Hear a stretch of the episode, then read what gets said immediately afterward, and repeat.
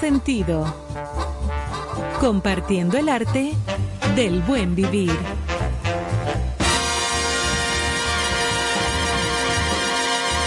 Por estación 97.7.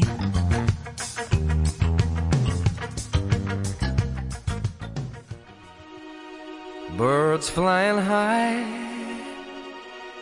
you know how I feel. Sun in the sky, you know how I feel. Breeze drifting on by, you know how I feel. It's a new dawn. It's a new day. It's a new life for me.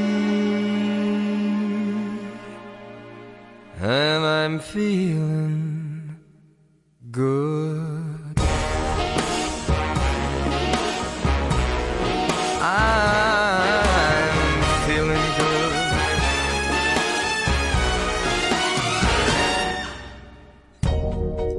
Fish in the sea, you know how I feel. River running free, you know how I feel. Blossom on a tree, you know how I feel. It's a new dawn, it's a new day, it's a new life for me. And I'm feeling good.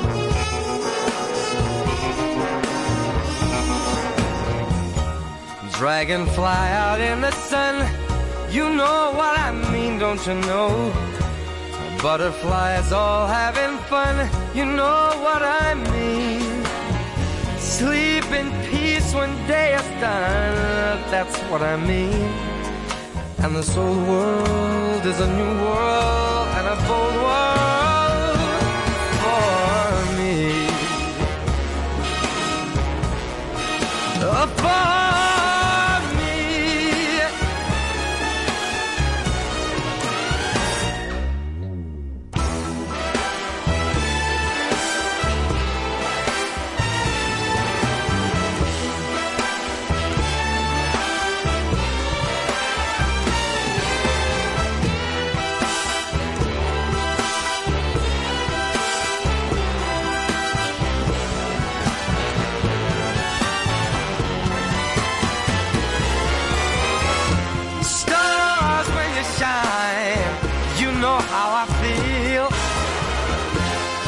Scent of the pine, you know how I feel.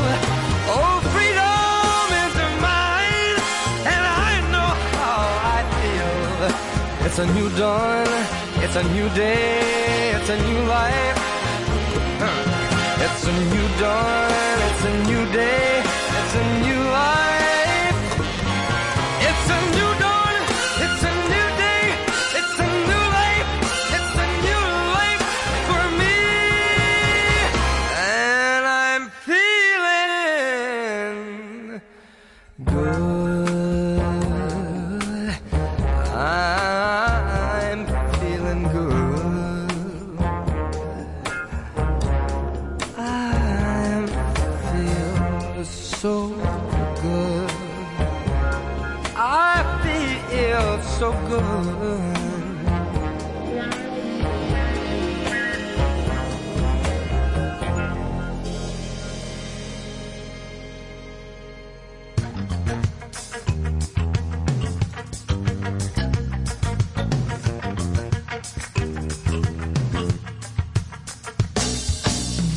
Buenas noches, señores. Bienvenidos esta noche aquí a Concierto Sentido, comenzando una semana con mucho sentido para compartir con todos los amigos que nos siguen cada noche a partir de esta hora. Bueno, hoy unos minuticos eh, pasados de las 8 porque estábamos escuchando este tema buenísimo de Michael Bublé. Michael Bublé. Sí, eso es de familia de los bu- eh, de los chicles Sí, son- ellos son los dueños. de los, de los. Ellos son los dueños de los chicles. De los Tú ves Bublé que si usted no tenía sentido, aquí ya Aquí le ponemos comenzamos. sentido al lunes. Ya lo saben, así es que aquí estamos, Joana Santana, Carlos Almanzar, Ivonne Verasgoy con una servidora y en breve también Néstor Caro que estará con nosotros como cada noche para comenzar una semana llena de muchas cosas muy buenas para todos ustedes. Bueno, señores, de mi parte, saludos también para todos ustedes.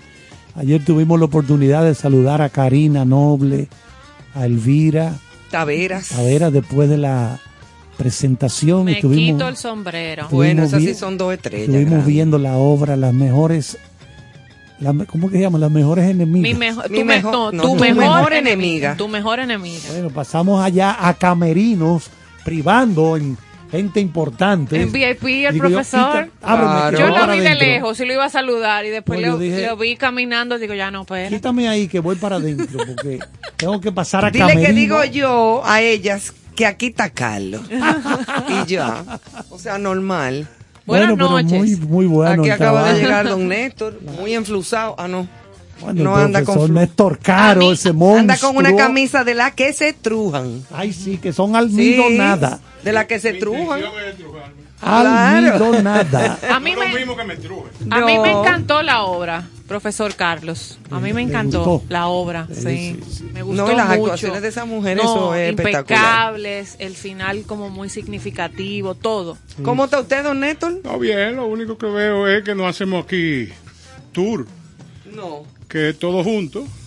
Ir a esa obra, ir al cine. Eso no era en ir- el colegio. Ir al béisbol. para venir aquí a, a comentarlo. Y después ella come Vamos a pizza. comer una pizza un día de esto. ¿Cómo es así? En un sitio a comernos la pizza. No, está de que aquí. No, no, no. Sentarnos a hablar. Y criticarla Y después. acabar. sí. Y acabar la La pizza. pizza, esa mozzarella con este problema. ¿A usted no le gusta eso? Sí, sí, yo creo que Sí, sí. uno se sienta de partida. Y la compré mi boleta, Ivonne. Tiene que Ok. comprarse. Claro que sí, como Oh, debe de ser. Ah, pero verdad que sí. Que, oye, no, porque Ivonne, ya en esta época no hay intercambio. Antes de entrar, Ivonne, ahí estaba, bueno, dije, ¿ya qué hora? No, a las seis y media. Me quedé caminando porque llegué antes de las seis.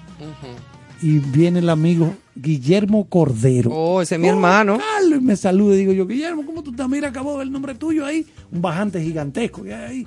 Porque él es el coordinador de eso que está patrocinando Van Reservas. Sí, de todo lo que es la temporada de La teatro. temporada de teatro. Son como cuatro bueno, qué bueno. Él Cuatro tiene que horas, ver sí. con me eso. dijo, sí, sí, aquí estamos en eso. Y entonces me mencionó. Digo, ya hace tiempo que no se hacía una pequeña temporada de teatro. Sí, con lo que dijo Karina aquí cuando la entrevistamos, que hacía mucho tiempo que eso no se, No se hacía. no se repetía y qué bueno Sí. que tanto Ban Reservas está apoyando eso como ojalá muchas otras instituciones. Y si esta obra se repone, como decía su productora, eh, en algún momento, aquellos que no la pudieron ver, pues póngalo en agenda, esté pendiente, porque muy bueno. Vale la pena. Sí, sí, sí. Sí, bueno, señores. Luni habló de eso después que terminaba. la llama- igual que Manuel Chapuzó, subieron al escenario. Excelente director. Exactamente, entonces hablaron de... Eh, Dunia se va hoy, creo que se iba para España hoy, porque ella vive allá, pero que la van a reponer. Que ojalá. Claro, debe de ser, debe de ser. Señores, hoy 14 de marzo es día del cumpleaños del esposo de mi hija, de Nono. Ah, sí, eso vi en las redes, le mandé Aunque su no están aquí, no están aquí, están en Colombia. Sí, vi, vi una foto Happy también. birthday to you. Están no, en no. Bogotá, en Medellín, eh, celebrando por allá con su hermano Jan Alberto, con Babeto, su esposa Carolina Santana. Eso mis maravilla. quejas también, que debían de, de convidarnos. No soy para qué, que usted para está nosotros estar ahí. y aquí reportarlo. No, hombre, no. Estuvimos con esos muchachos. tranquilos que disfrutaron muy disfruten. bien. ¿tú ves? Deje esos muchachos, que aquí ¿Qué yo usted estoy- cree? Excelente. Una crónica. No, me, me Aquí yo estoy abueleando Todo con pago, mi nieta. claro.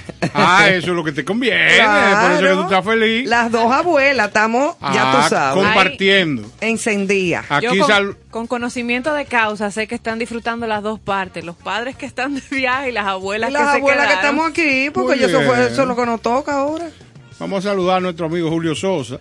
Ah, ya Julio arrancó. Sí, temprano, ¿no? Y el fin de semana me, mant- me mantuvo informado de lo que pasa en las carreteras dominicanas. No, no, no, no. no Inclusive él es- estuvo, él, como él estaba por el este, nos reporta eh, que hay señalítica en toda la carretera de los límites de velocidad y mucha gente no se lleva de eso. O sea, estamos hablando que en la autopista del Coral lo ideal es que la gente vaya por debajo o al ras con 100 kilómetros por hora. Ah, no, pero aquí van a 160. Exactamente. Y, Ven, y el único país a donde el semáforo en amarillo dice acelera es aquí. No, y te Esa voy a, y te voy a hacer un comentario, señores. Este es un país que cuando llueve, lo que le invita a la gente es a faltarle el respeto a las señales de tránsito, a los semáforos. Cuando o sea, llueve. Sí, sí, sí. Inmediatamente cae agua. No, no, no, pero se la pone- gente se la va en gente se rojo. aloca más. Ah, No es así, porque Se parece como si, debiera de llegar. Pero a mí me pasó una experiencia, yo salí de- del trabajo y había una fuerte lluvia. Esta Y- tarde. No, no, eso fue Ah, bueno, en fin de sí. semana. Bueno, pero para no cansar el cuento, la gente se pasaba en rojo. eh, había una gente que venía en vía contraria. Sí, sí, o sea, todo lo que te puede ocasionar porque hay una lluvia, Y una colisión, una, todo una situación, todo funcionando. Todo. Y la gente, la lluvia lo que le despierta es El alocamiento. exactamente. Vamos a llegar aquí- rápido donde sea. Aquí no cae nieve. No, porque usted- si nevara fuera No. una- un caos. Sencillo. Usted va dentro de su vehículo, no se moja. No. Entonces, ¿cuál es, ¿a de dónde la está prisa. la prisa? ¿Cuál es el juidero? Exacto. Exacto. Eh, no, no sé, como si anduvieran como con un cartón en la cabeza. lo, y lo grande es que cuando están cayendo tres gotas de agua se pone lento el tránsito. Eso es. De una vez, yo no Sí. entiendo. Una lentitud. Se ralentiza en automático. La gente sí. se pone loca. Sí. Bueno, hoy 14 de marzo, señores, se celebra el Día Internacional de las Matemáticas. Oye, Aquellos que les fue bien con ellas, Mm. feliz día. Nunca tuve. No, yo tampoco. Lo mío eran las letras. Bueno, yo Pero están a tiempo, ¿eh? Pueden no- coger unas no, clases. no, no, No. Para mí, ¿de qué me sirvió el álgebra? Yo ¿Cómo no- así? De Baldor. No, no, pero ven acá. el, el solo es- Y lo grande es que soy, yo soy bachiburro en ciencias. Yo en soy en cien- no, yo soy en ciencias y Yo soy letras. de matemáticas. Déjeme explicarle. Ajá. ¿En qué te benefició Baldor? En nada. Claro, te acercó al miedo.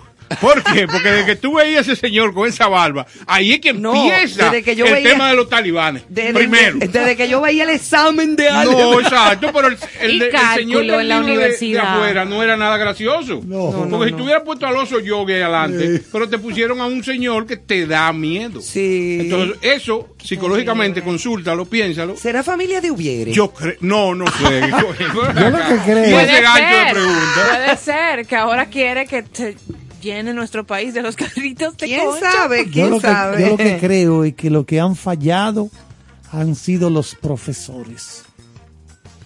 Porque yo lo admito, yo no, no, le, no le pegaba bien a nada de Yo eso. tampoco. Química, ni física, ni matemática, ni geometría del espacio. No, no. Pero tú sabes que- Trigonometría. Creo que fallaron los Ay, profesores, Dios mío, fue. no. Tú sabes que yo no, no sé. ¿Por qué? Pero explícame. A mí nunca me Bueno, gustaron porque los yo. No, entiendo que tú, sabiendo que muchos alumnos traen lagunas, brazos de mar, que le falta una base, el profesor que está de turno en este momento tiene que ayudar a suplir eso. Entonces no lo hacían nunca. Sí, eso es verdad. Entonces, eh, o sea, por ejemplo, a mí, a mí me hubiera gustado enseñar. Porque, bueno, lo- todos los que trabajamos en comunicaciones somos como profesores.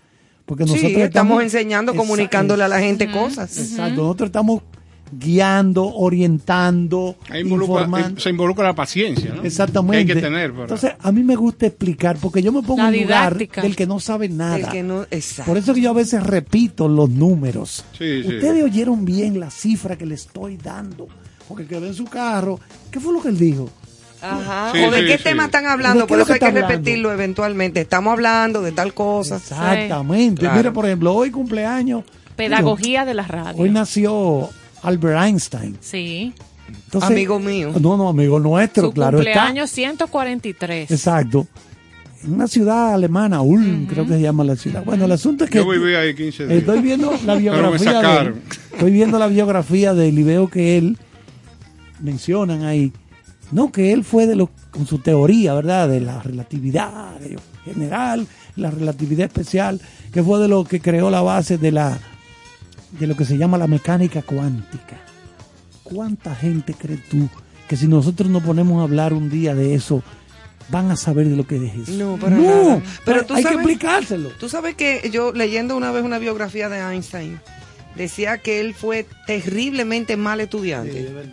Bueno, no, él se quemó en la él- universidad. O sea, el examen de admisión de la Sí, universidad. que él era mal. Y en el colegio entero. Primaria, lo sacaban de Lo la sacaban, sala. que él vivía en otro, en, un, en el limbo, pero que, que era un genio.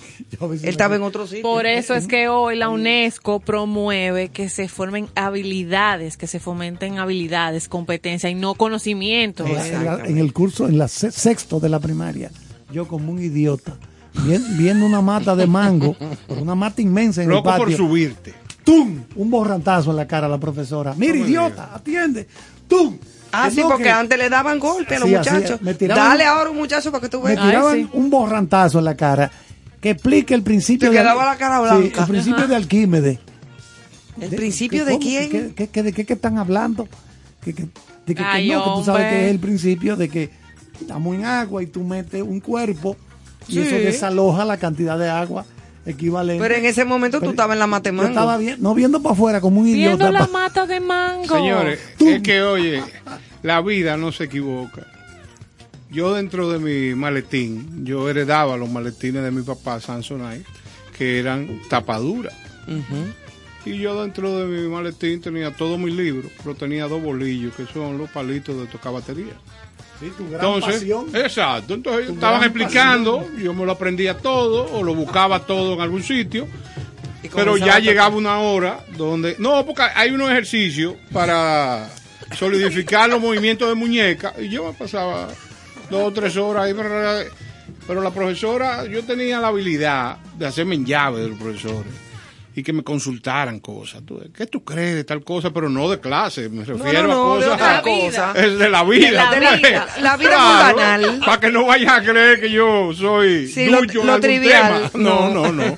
Entonces yo hacía todo lo que a mí tenía que ver con el placer de la música, hasta que un día convenci, convencí al hermano Antonio que teníamos que hacer con el profesor de deporte unas olimpiadas. Pero si ustedes creen que yo hice algún ejercicio físico, no fue así. Matemáticas. No. Era una olimpiada. No, una olimpiada, pero faltaba la música. Entonces fuimos al Ministerio de Educación, que en esa época era la Secretaría, y nos donaron unos instrumentos. Pero una muela, tú diste. Organizando, Unos instrumentos que yo era el que dirigía la banda. organizando Claro. eventos desde Entonces duramos dos semanas de ensayo. Esas dos semanas no se dio clase de ningún tipo. Porque cuando venían a reclamarme, yo, tenemos que ensayar para la Olimpiada. Y Esto- todos los esto va- muchachos, tú esto va a eras quedar muy ídolo. mal y era un redoblante. Tú eres el ídolo de todo el mundo. Claro. Muchacho. Entonces, la vida no se equivoca. Es incidencia de lo que va a ser la pasión de cada cual. Eso y por es eso es muy válido lo que ustedes dicen, que la gente lo primero que tiene que, que recibir eh, cuando estudia es la inclinación en la que va a salir fortalecido. ¿En qué, en qué usted es bueno? Sí, yo, me acu- yo con siete años en el Colegio del Carmen, eh, había una velada de Navidad. ¿Tú te acuerdas de las famosas veladas de Sí, Navidad? sí. Un- Navidad, eh, de un Belén. Navidad, padre, madre, Había una- veladas. Todavía, Una de las niñas, porque como no había, era un colegio de niñas nada más. Y entonces una de las niñas, habían dos que se enfermaron a última hora. La que iba a ser de San José y una pastora. Oh. Y yo dije, yo lo hago. ¿Y cómo tú dos. vas a hacer los dos? Sí. Yo dije, la pastora primero sale. Tin, tilín, tin, tilín. Ay, mira, una estrella, el niño, Dios, por ahí. Entonces yo me meto por atrás de la, de la cosa y me pintan unos bigoticos con los los- los lápices de la ceja y me ponen una batola marrón y ya yo soy San José. Y lo hice.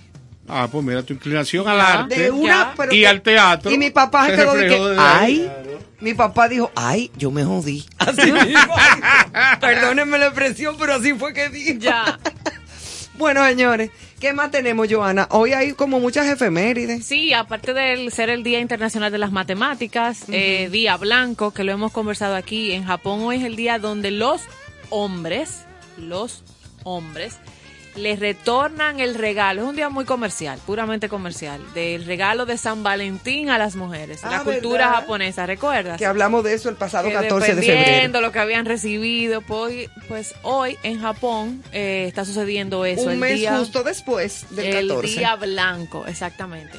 Asociado a las matemáticas es el día del número pi. A propósito de 314. 3 slash 14. 16, el pi, Exactamente. El famoso pi. El famoso pi. pi, piririri. Que está asociado al nacimiento, a la efeméride de Albert Einstein. Exactamente. También ese. Bueno. Y Día Mundial, nosotras las, las mujeres conocemos bien el Día Mundial de la Endometriosis. Sí. Endometriosis. Que quiero apuntar que hoy en Diario Libre salió un escrito interesantísimo del doctor Jorge Vargas, donde da una explicación detallada de esta enfermedad, cómo tratarla, cómo mejorar la condición de la mujer ante tal situación. Que no tiene cura. Que es incurable. No Exacto. cura, y la mayoría de, los- de las veces la mujer que, eh, queda infértil porque es una deformación de los ovarios. Exactamente. Entonces, al- eh, a mí me ha tocado conocer personas con este con ese Puede problema desencadenar en infertilidad. en infertilidad, que es la mayoría de, los, ve- de las veces. Sí. Lamentablemente, porque desde que el ovario tiene malformaciones, Sí, del ovario es que salen precisamente los óvulos se le dificulta. que, que, que van a ser fertilizados. Y yo después. siempre he tenido la inquietud de que los hombres por igual, así como las mujeres seguros van a ir a ese artículo que mencionaba don Néstor para informarse, Sí. educarse, los hombres por igual, porque desconocen el dolor que provoca esa, Uf. esa endometriosis, su pareja, su hija, conocer gente, un sí. poquito. Claro, claro, eso es muy importante Eso porque en- En, importante. el trato hacia, como tú dices, su pareja, su, su prole, su hija, es importante que el hombre tenga conocimiento por cuáles procesos pasa su Está mujer. pasando Y, no, y que, y que pasa de por sí todos los meses por un proceso de cambio hormonal Por ahí por que- la menstruación. Por ahí venía Claro. el tema. Hay mujeres que no le duele, pero hay mujeres que le da un dolor menstrual si no fuerte dolor, todos los meses. si no te es da dolor, te causa un cambio hormonal. Claro, de humor, normal. eh, y eso no- muchos hombres no entienden. Y los Claro. hombres no lo conocen. Hay muchos hombres que dicen, ay, ya está, está, está con tu su loquera. No lo conocen, no se les No educa saben. para eso en el colegio. en- no, la charla con las niñas. Que Entonces las se- mujeres son separan. unos pájaros raros. Separan los grupos. Eso es lo que dicen tú. Pero eso es por tu casa. Por mi caso, yo he oído mucho, a muchos No, ino- porque- ignorantes ¿Tú has decir eso. Manuel? De que, No, que la que mujer va. es un pájaro. Ale raro. coro, yo sí sé. bueno. Pero debe educarse en común. Ese, esa información debería pasarse en común. Inclusive eh, fue noticia relevante en estos días eh, un video de una profesora enseñando a un alumno educación- o a eh, sus sí, alumnos educación el sexual, tema de sí. colocarse un preservativo y Me pare- a mí me pareció eso- muy bien. eso trae opiniones Encontradas. encontradas como es lógico pero yo creo que esas informaciones son fundamentales porque oye Normal, aunque se, ah, que las risitas nerviosas y de y de cosas de los mismos muchachos, de los que Sí, estaban No, ahí pero que en se esta oían. época, por el, la edad que yo vi que tenía el modelo, esos muchachos saben más que uno. Claro, No, lo que pasa es que él le dio apuro decirle a la profesora, Sí. no, espérese un momentico. que Eso así no es así. No, venga para yo enseñarle, claro.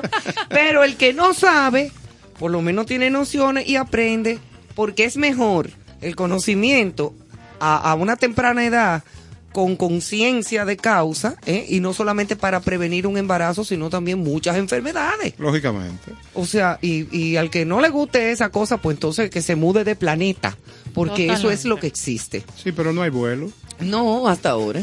Bueno, nuestro país con su aerolínea hoy en las noticias. Ay, sí, tú. Sí, su primera con unos aviones, aerolínea a propósito de que no hay vuelo.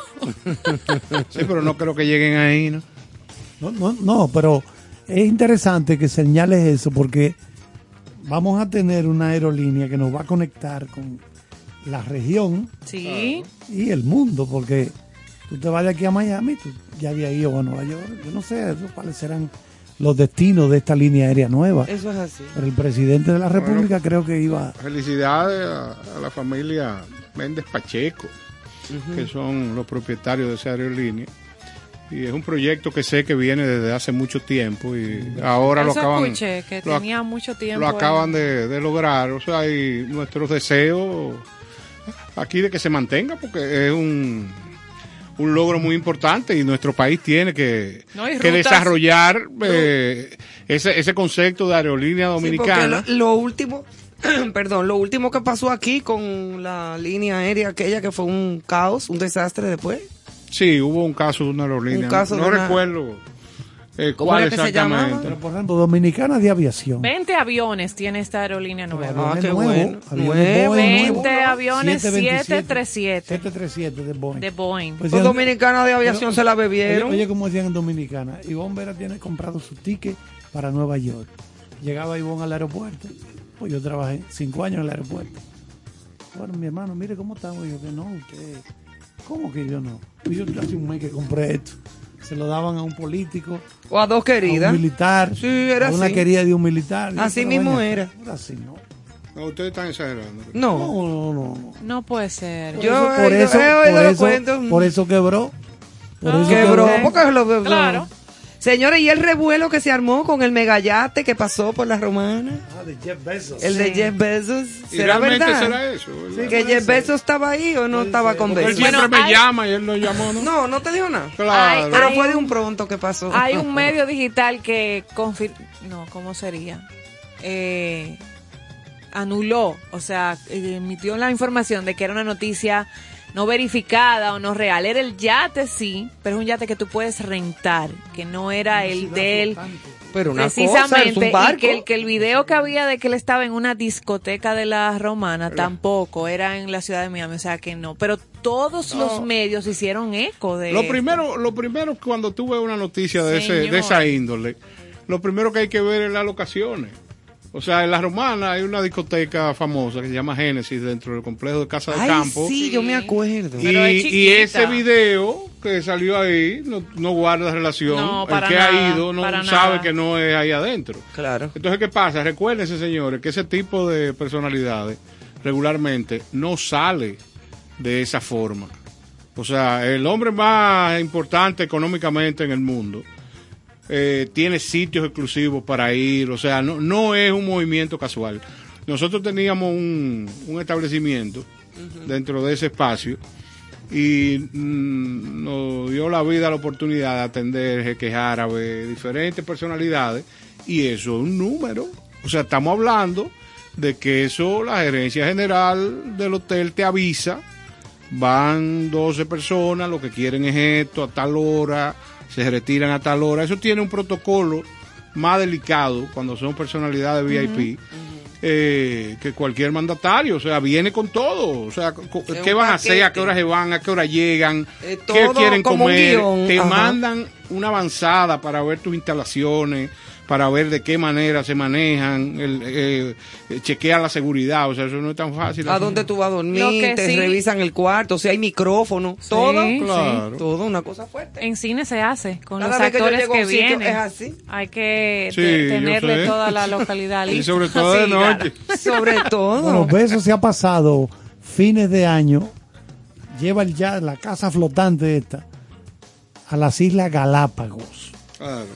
Ahí la para y dura cuatro días, una semana.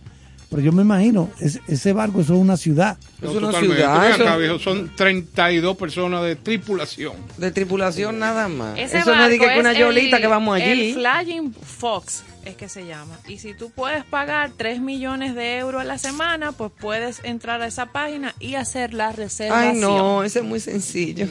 Claro. Ese está O sea, muy se puede- sencillo. por 4 millones de dólares, ese fue el yate que se vio en la romana. Mi Es última embarcación fue la fragata Mella. Número 18 más grande del mundo, pero se desmintió que es, era Besos y que él estaba aquí en el país.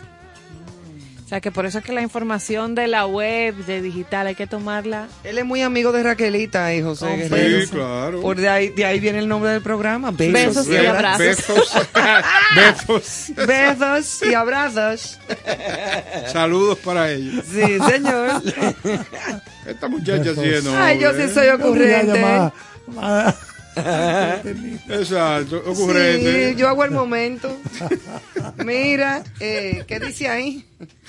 Ah, que Galileo Galilei. Ah, la frase de hoy. La Llegó frase también. de hoy. Sí, él está por allá afuera. Pero no en yate, ¿no? A propósito del día orientado a las matemáticas, Galileo Galilei dijo, las matemáticas son el alfabeto con el que Dios creó al mundo. Las leyes de la naturaleza están escritas en el lenguaje de las matemáticas. Pues yo nunca las entenderé. No, eso lo digo yo. No te La cierres. ma- la No, matemática- eso es la verdad, hay que abrirse a la vida. La Dios creó otro alfabeto para mí. Las matemáticas tienen mucho de, de imaginación. Sí, pero también es la lógica pura también. Eh, Bueno, Sí. es, un, es, un, es un lío. para los que no saben quién era Galileo, fue el primero en descubrir que la luna tiene montañas como la Tierra. También descubrió cuatro lunas de Júpiter usando su telescopio. Galileo hizo muchas observaciones de nuestro sistema solar. Incluso lo acusaron de, de brujo y de, todo, sí. por la ignorancia de... Imagínate, dijo- la Tierra era plana, Sí, pensaban. A él lo obligaron a retractarse. Y, sí. y dijo, y, pussy move.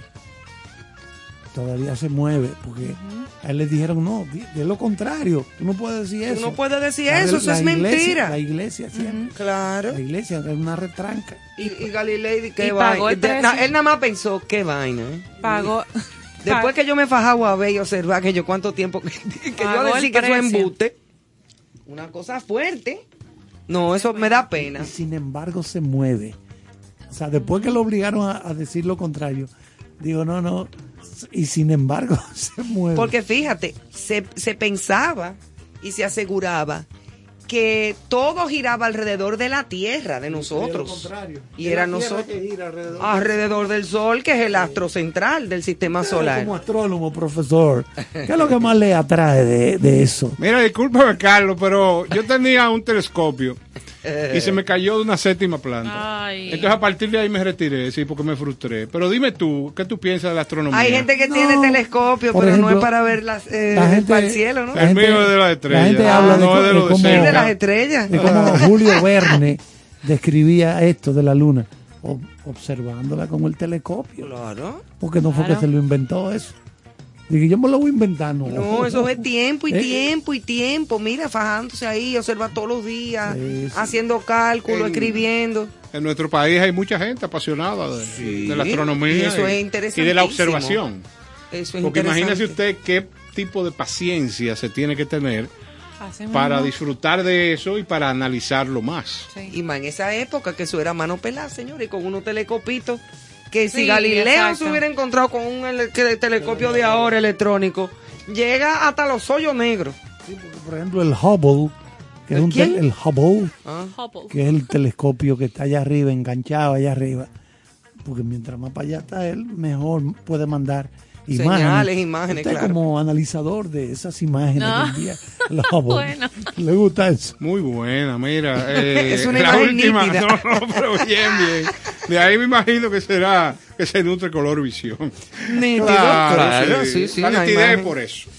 Ay, Dios mío, Joana, ¿qué yo voy a hacer? Vámonos con los senderos del Que ámbar. ahí sí, es- ¿Y la frase, sí, sí hay expertise. Hola de Galileo. ¿Cómo va a ser? Ah, dime, este no, niño. porque yo creía que era. No, de Galileo. Ahora Ah, tú quieres decir otra. No, a propósito de las matemáticas, hoy del pi, ¿Y por qué que han cogido la matemática? Si a ustedes ninguno les gusta eso. pero hoy es el día de Pero hoy es el Día Internacional de las Matemáticas. Señores, por, por los senderos del ámbar. En el 2014 yo tuve la oportunidad de escribir eh, unos párrafos.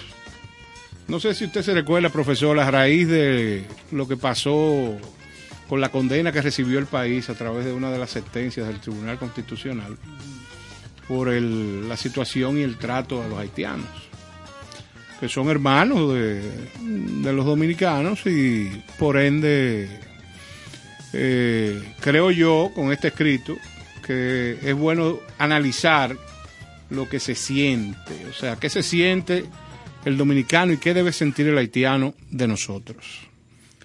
Y se llama Le faltó el pergamino. Considero que a la Corte Internacional de los Derechos Humanos le faltó anexarle a la sentencia donde se nos condena un pergamino reconociendo lo importante que somos a la hora de hablar de solidaridad y apoyo para con el pueblo haitiano. Esta República Dominicana llena de bondades naturales, gente sin odio y mucho menos rencor, día a día da la mano y muchas veces hasta el brazo a millones de ciudadanos haitianos que transitan en nuestro territorio, siendo dichas oportunidades otorgadas sin preguntar bajo qué calidades o condiciones se encuentran del lado este de una isla particular que comparten dos naciones con diversas diferencias, pero con igual intención, sobrevivir. El pergamino que se quedó en el camino debieran de firmarlo todos los miembros de la comunidad internacional que prefieren el que nuestra pobre pero no menos valiosa nación soporte el, incalculable peso de una migración irresponsable que desmiembra día a día no solo nuestra economía, sino por igual nuestra sociedad, dejando en el olvido la posibilidad de fortalecer bajo cualquier costo el hermano Estado haitiano. Esperamos el sano reconocimiento de todo aquel que sin visitarnos y disfrutar de nuestra hospitalidad comprobada nos acusa de manera irreverente y abusiva de negar buen trato y condiciones a una comunidad que si no hubiese tenido la oportunidad de pasar nuestra frontera, hoy un cruel panorama estuviese soportando. El tiempo nos dará la razón, pero mientras tanto seguiré transitando las calles de un país colocado en el mismo trayecto del sol, donde se observa sin esfuerzo un clima de civismo y libertad en el que cualquier ciudadano, sin importar su bandera, se desplaza a sus anchas en nuestras aceras. Y yo, sin perder la esperanza, continuaré mi camino esperando el merecido pergamino. Bueno, eh, tú sabes Muy que bonito. nosotros tenemos este problema de, ya lo sabemos de hace muchos años. Sí. Para el haitiano, esto, esto, porque yo aquí se pasaron 22 años, de 1822 a 1844. Ellos consideran que esto es de ellos.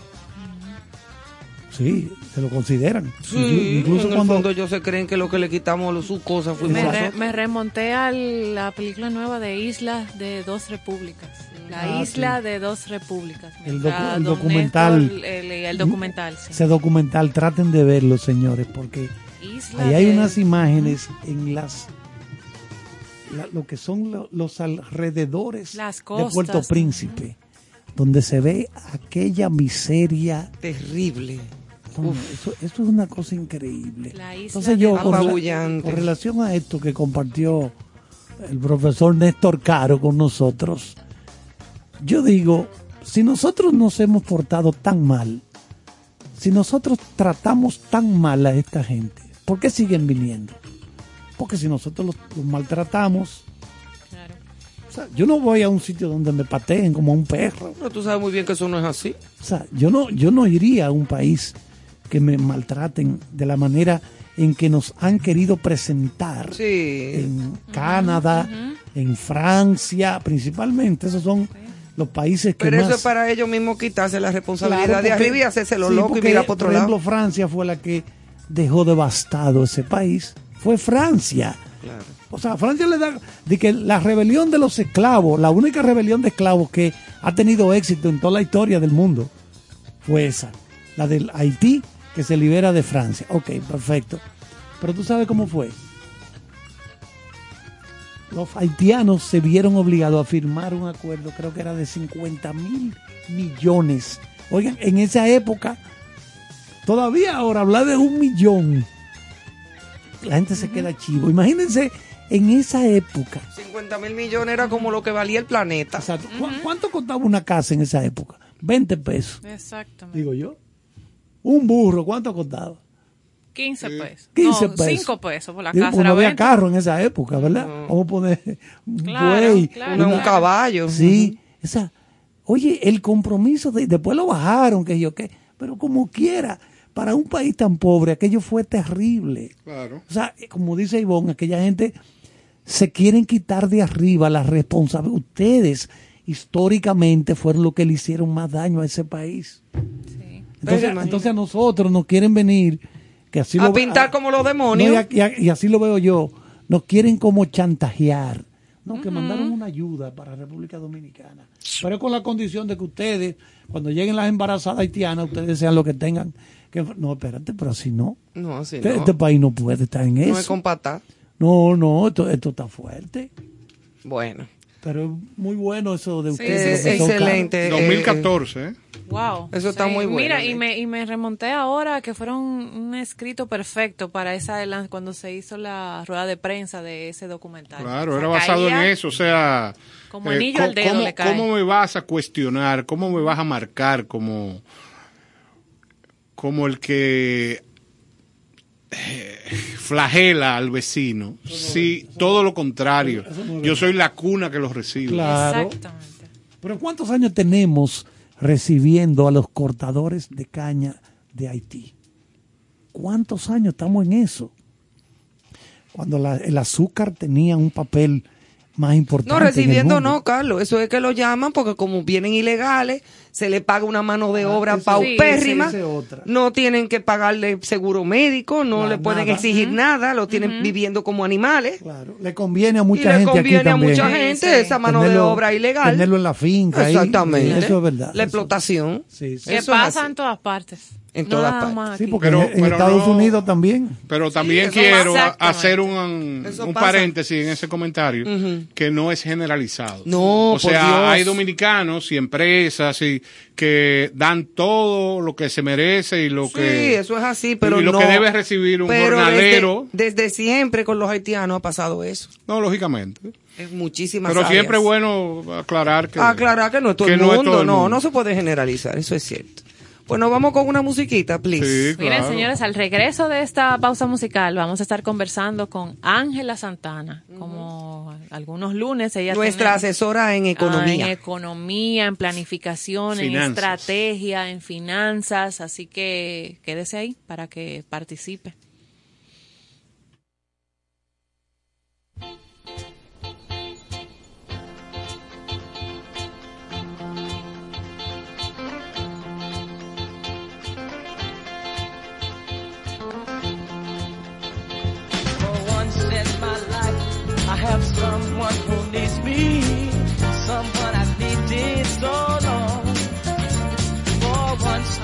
Unafraid, I can go where life leads me. Somehow I know I'll be strong. For once I can touch what my heart used to dream of long before I do.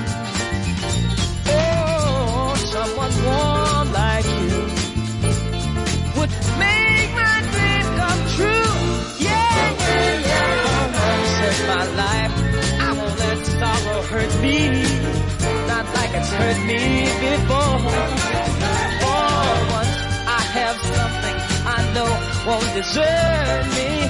I'm not alone anymore.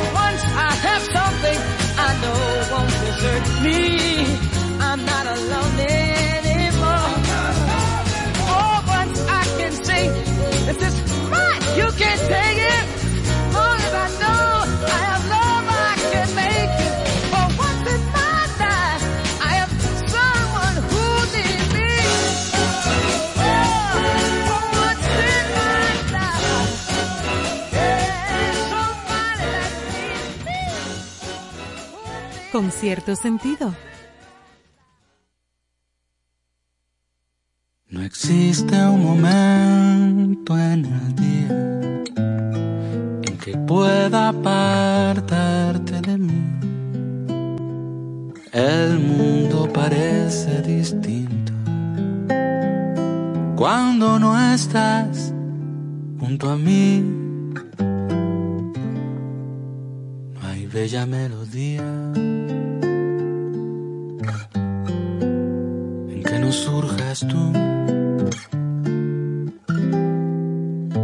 Y yo quiero escucharla cuando me faltas tú. Es que te has convertido en parte de mi alma.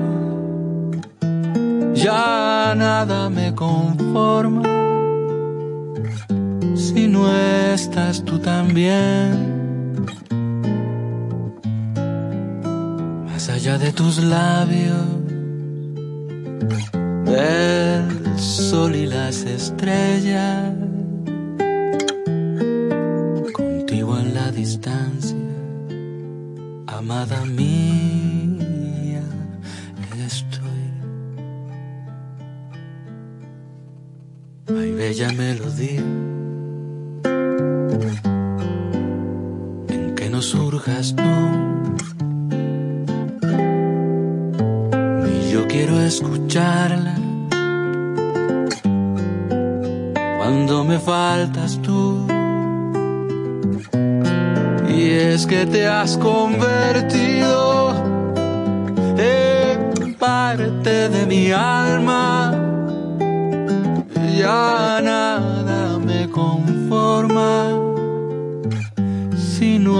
estás tú también.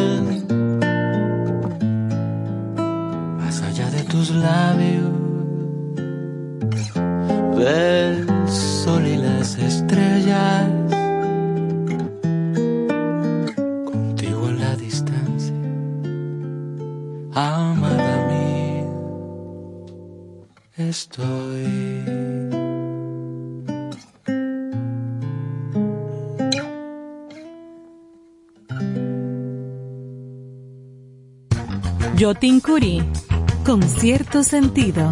Muchas felicidades a los amigos de Concierto Sentido. Gracias por compartir el arte de buen vivir. Enhorabuena, allá nos vemos.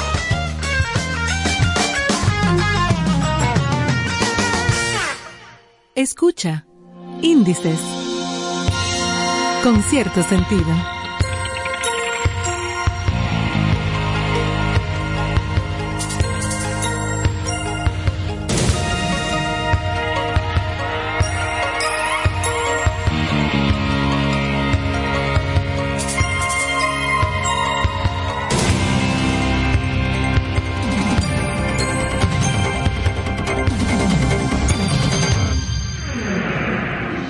Aquí estamos de nuevo.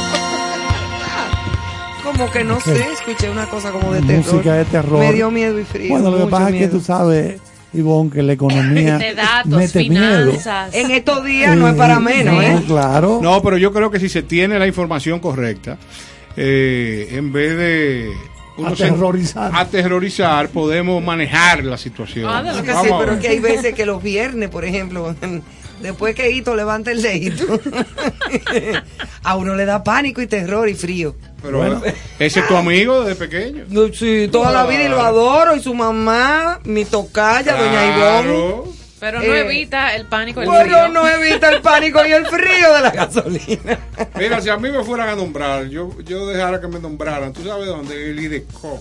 Ajá. Es una situación donde A mí no hay en el. Archivo General de la Nación. También. Eh, o en catastro. Exactamente. Una cosa así, como Todo que no hay sereno. problema. Bueno, pues- Señores, aquí tenemos a nuestra protagonista de este segmento de economía, finanzas y el escaparle un poquito al pánico de toda esta cosa que está Planificación, pasando. estrategia. Claro que sí. Nuestra amiga Ángela Santana. ¿Cómo Buenas están? noches. Buenas noches. Buenas noches. Lo veo muy asustado, verdaderamente. No, ¿qué va?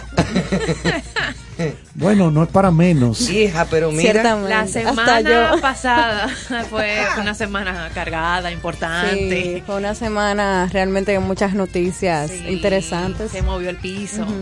¿Qué tú recomiendas cuando tenemos una situación financiera tan volátil? Aumenta el precio de los del barril de petróleo, eh, los el, el embalaje, la traída de los cargas desde China carísimo. Eh, por lo menos el dólar aquí se, el peso se apreció un poquito. Gracias a las reservas internacionales, a las remesas. Bajó, es decir, que si yo usaba 57 pesos para conseguir un dólar, creo que ahora con 55 lo consigo. Sí, ha ¿De bajado. qué manera 54 eso puede beneficiarnos? ¿El tipo de cambio o, o- o las demás? Perdón, mira, yo creo que esa es una aclaración interesantísima, porque hay mucha gente que no entiende por qué en una situación de crisis disminuye el valor del dólar. En este caso, peso. realmente, en este caso particular, eh, influye bastante el aumento de las reservas internacionales netas. Realmente, República Dominicana y la semana pasada, eh, el gobernador Banco Central, inclusive en un discurso, recuerdo, de verdad no recuerdo ahora el lugar, pero lo dijo, o sea, las reservas internacionales netas, el crecimiento de, la economía y también el- la estabilidad del mercado laboral. Pueden ser elementos que no es que no nos van a impactar la crisis geopolítica internacional, pero sí puede ser elementos que nos mantengan estabilizados. Y eso es muy importante porque eso significa de verdad que nosotros somos una economía eh, con variables macroeconómicas fuertes para el momento que estamos viviendo. Eso era como uno cunde el pánico a la gente. Sí, ¿no? como panda el no panda el hay como estabilidad. decía el Chapulín. Exactamente. Hay situación, Porque hay pero estabilidad. calma. Exactamente. Calma. Sí, Una qué cosa y a qué la vez. bueno, y, y hay que Y el sacarle su mismo comida hecho de aparte. que las otras, eh, los otro, otro tipo de cambios externos, como el caso del dólar, se está apreciando. Entonces eso de una forma u otra beneficia. Es conveniente. Es conveniente para Dentro de nosotros. la eh, eh, lo que pasa con el tema de los precios de los artículos que se venden, que mucha gente le dice de primera necesidad, pero ahora mismo eso es el artículo de venta, supermercados, colmados, que tienen alzas que muchas veces no están reguladas y es de acuerdo a la expectativa de lo que nos pasa, que, qué va a pasar mañana. Es parte de la microeconomía. Eso es parte de la macro y de la micro.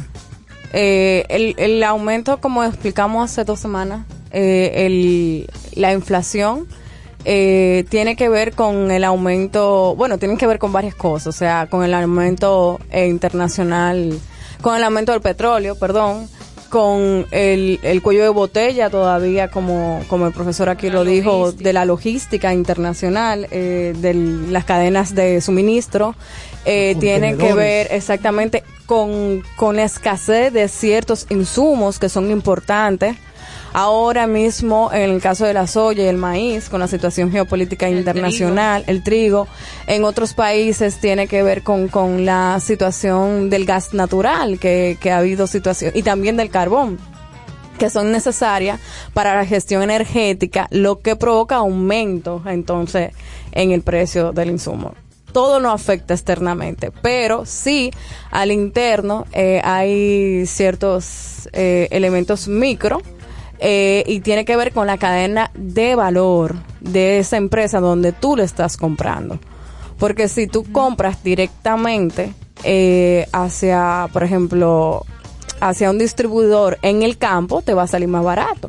Pero no es lo mismo comprar una cadena de suministro como un supermercado aquí nacional porque el margen es superior, pero lógicamente sus costos La aumentan. historia nos enseña que muchas de estas cosas son transitorias, Sí. pero el país había pasado anteriormente una situación similar a esta, con este bombardeo que venimos, venimos de una pandemia de dos años y cuando comenzamos ya a recalentar la economía, turismo, bueno, llegaron en dos días en esos cruceros a Puerto Plata, llegaron 11.700 turistas. Sí.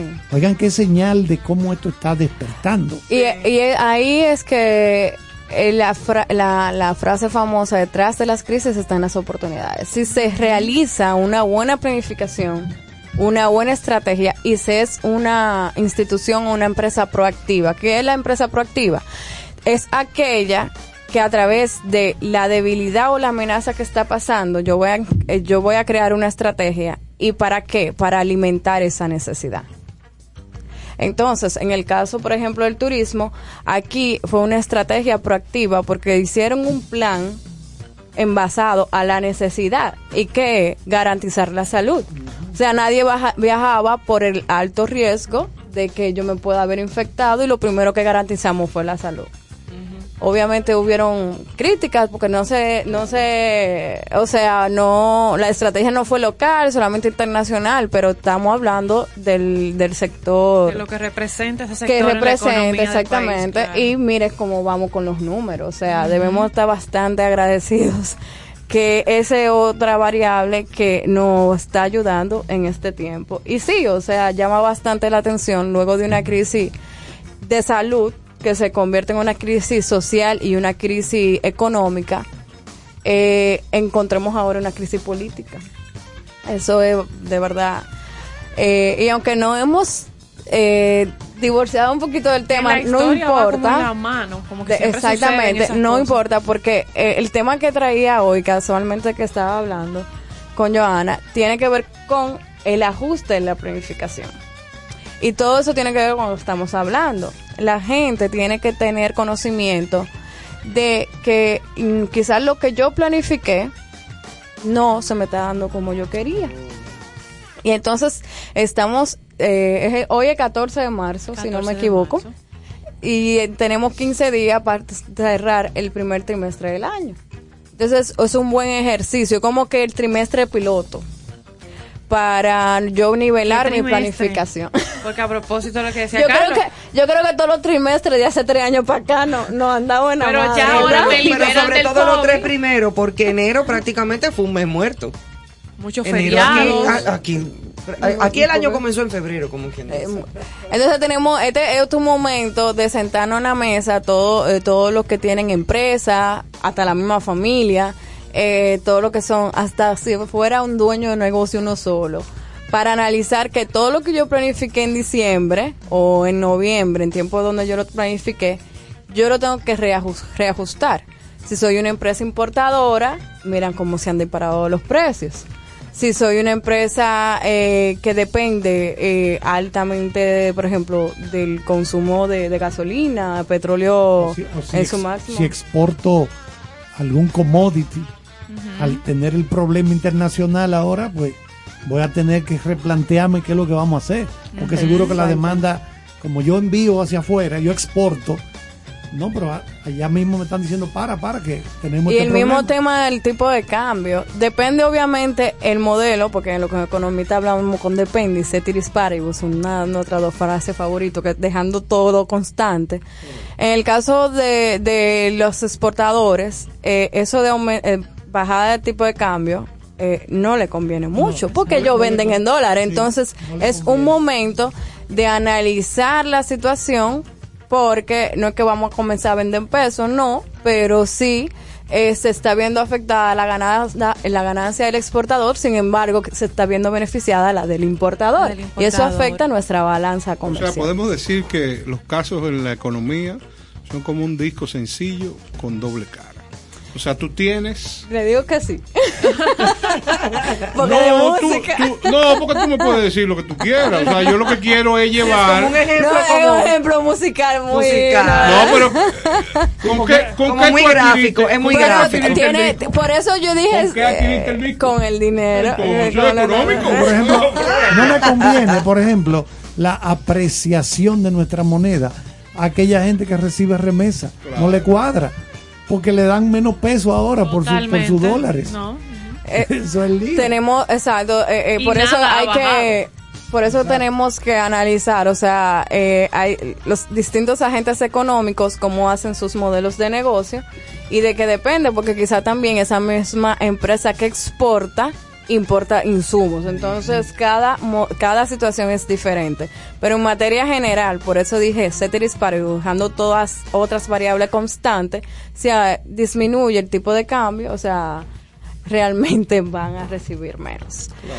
En el caso también es muy importante el, el hecho de analizar el, el tipo, perdón, analizar la planificación este trimestre, es porque regularmente, culturalmente, la gente planifica en qué fecha. En noviembre, diciembre, que es una época estacionaria.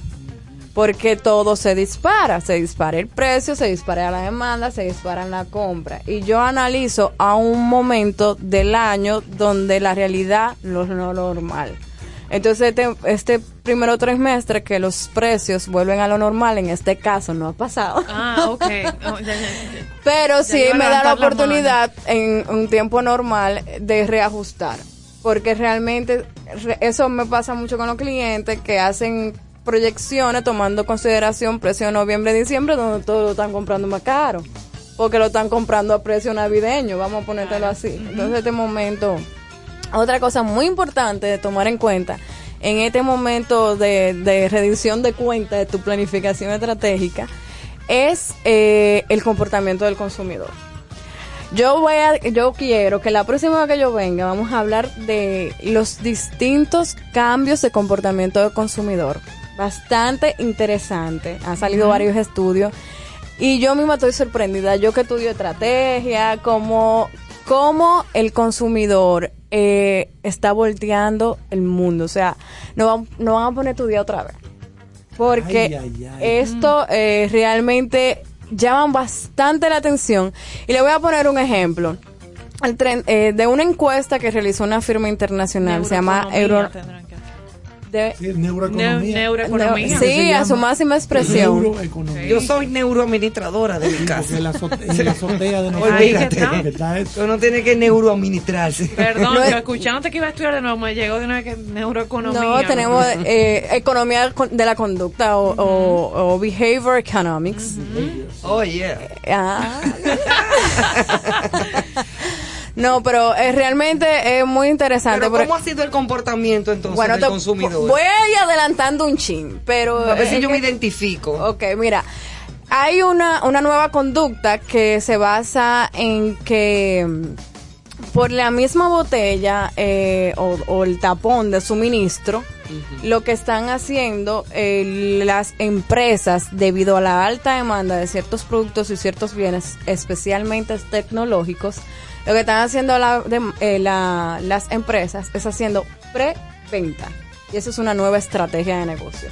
O sea, tú ser el primero que compre para tú tener garantizado entonces el producto una vez que llegue, pero vas a pagar más. Pero hay consumidores que no le importa. Lo importante es seguir obteniendo ese servicio o ese Pero eso producto. favorece también al mismo productor. Claro que porque ya sí. tiene asegurado un mercado y no va, a enviar todo su producto Sí, sí. a ver si se venden. No, no, ya- tengo mi gente. hace- Claro, ejemplo, tiene su venta segura. Los libros, Tiene por ejemplo, ahora. segura. Es un ejemplo, un ejemplo parecido. Ahora en Europa yo voy y quiero un libro y Bomber escribió un libro. Y yo voy a buscar el libro y te dice, no, eh, no te preocupes, siéntate ahí media hora, Carlos. Y el libro no está hecho. Ellos cogen, prenden la computadora, el aparato, pra, pra, pra, pra, pra, pra, pra, y te preparan el libro. ¿Y cómo, cómo la computadora hace eso tú dijiste? No, no, no. Pra, pra, pra, pra, pra. Pra, y guau, guau, guau, La cobertura y Especial todo. para ta- dominicanos. la quiero tapa dura y con la hoja de papel satinado para que el polvo del tiempo cuando vaya pasando no se me dañe. Hacen guau, guau, guau. Y te, guau. y te lo venden. Listo. Sí. No están tirando de que tírate 15 mil ejemplares. No. Para no. que se queden ahí. No, no, están haciendo eso. Claro. En la medida del, del- de la solicitud Eh, se van van dando. Exactamente. También por el mismo, eh, la misma situación de la crisis y el aumento de la demanda, lo- los estrategas lo que están creando también es productos eh, alternativos y por eso se está cada día más aumentando el consumo de los productos locales. O sea, los países eh, están volteando la cara y lo que se importaba, que se producía localmente, se están realizando políticas y estrategias puntuales para aumentar esa producción local. Local, claro. Porque obviamente reduce todo, una, todo un costo dentro de la cadena de suministro para yo Claro. ofrecerle al cliente es local. Y eso, eh, eso es realmente, eso es como si fuera el plan B. O sea, el producto alternativo quizás no es el mismo, pero sí va a satisfacer esa demanda. Otro elemento muy particular es el aumento en la conciencia de los productos sostenibles.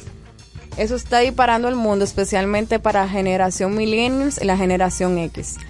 Eh, tenemos mucha, un alto nivel de conciencia ambiental y muchos productores de eh, productos X que utilizaban eh, cierto, a ver, ciertos materiales que no eran sostenibles. Bueno, ahora se está Han tenido que reinvertir. Botellas, otra vez. Claro, sea, hay tenido que reinvertir no totalmente. Y sí, para nuestro país y otros países en vía de desarrollo, donde eso no es una cultura o donde no tenemos mucho, mucho conocimiento en la materia, realmente es los altos costos de producir eso es una realidad. Sin embargo, cada día más está aumentando. O sea, cada vez que tú le preguntas, especialmente a esa generación, si, prefiere el producto A, que no es sostenible, y el producto B que es sostenible, te van a decir el B. Por un asunto de reducción del carbono y bla, bla. Una Pero es una conciencia que se ha quedado y muchas empresas a nivel internacional han tenido que dejar de producir tener ese stop y comenzar a invertir. Y eso lo disparó eh, el, el tiempo de COVID.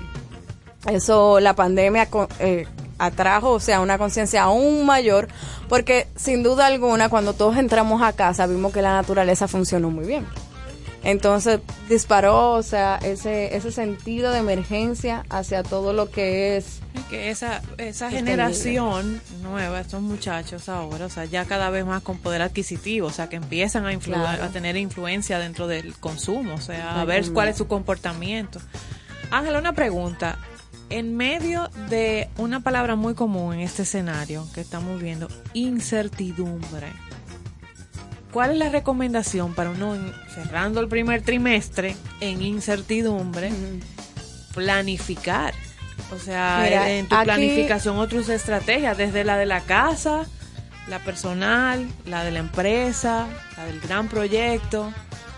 Aquí podría decir tres aspectos. Primero que la planificación en tiempo de crisis tiene que ser flexible. No se planifica, nosotros, uno lo que recomienda es no planificar en el largo plazo, sino por lo menos en el corto mediano plazo.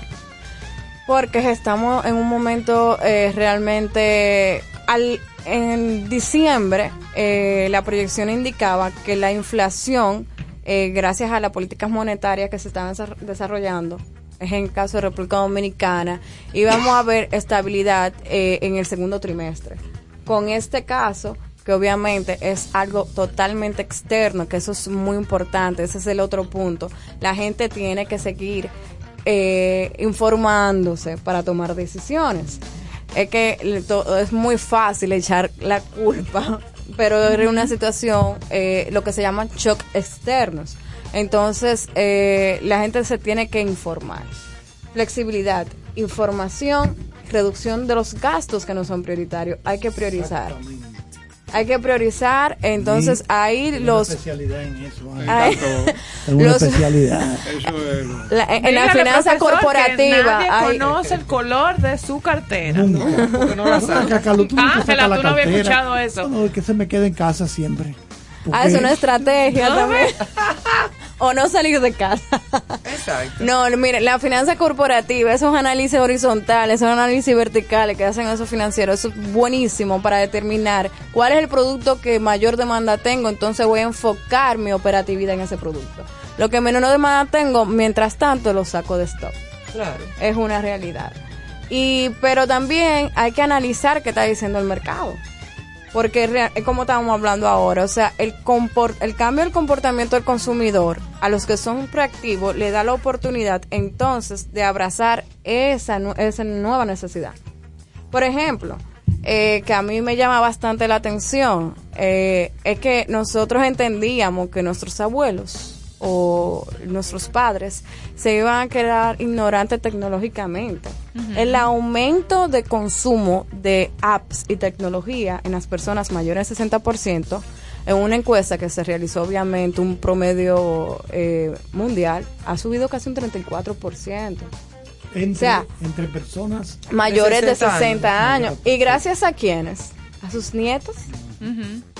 Gracias al, al uso, eh, al, al- o sea, la transmisión de aprendizaje entre la familia y se ha destina, se ha visto que, o sea, esa generación realmente utiliza el internet para hacer sus compras, para No, y la pandemia los eh, llevó a la espada y entonces, la pared, o sea. mucha gente entendió que la verdad ya perdí ese segmento. Quien dijo, ahora viste un canal nuevo para poder atraerlo. En el caso de la salud, es fundamental porque por ahí se están dando recordatorios de medicina, se están haciendo lo que se llama NOSH como incentivo para que las personas envejecientes no tengan que salir de casa, número uno, y que se pueda proveer todo tipo de productos y todo tipo de servicios a través del No, la telemedicina, que es la consulta a través de ahí.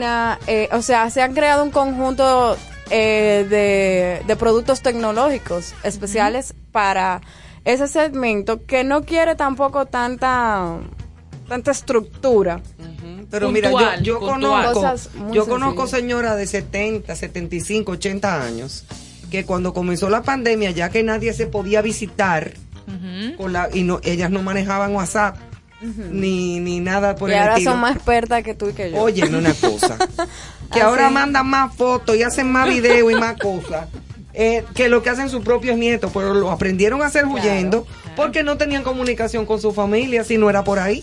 Es así. Así mismo. O sea, le a ver los muchachos cómo están, las fotos, las cosas. Le pasó a la población docente, A universitaria, o sea, grandes profesores o maestros ya de edad avanzada tuvieron que aprender Zoom Y ahora son o sea, unos verdugas. y otras plataformas. Yo soy un, un creyente en que las personas, por la antigüedad en el servicio, eh, pudieran ser en épocas de crisis, aquellas que han vivido diversas crisis, pudieran aportar más que nadie en, estos momentos. Es verdad que la gente joven tiene acceso a una serie de informaciones particulares, pero yo creo que estas personas que han vivido, eh, que han manejado empresas, que han manejado situaciones personales, pudieran aportar.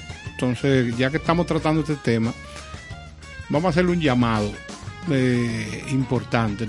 Ustedes se imaginan que Pepín Corripio hiciera un video particular instruyendo, informándole a la gente de sus experiencias a través de las múltiples crisis que ha manejado en la República Dominicana maestro de maestros. y no solamente eh, la República Dominicana, o sea, el análisis de- del mercado internacional, porque son grandes importadores.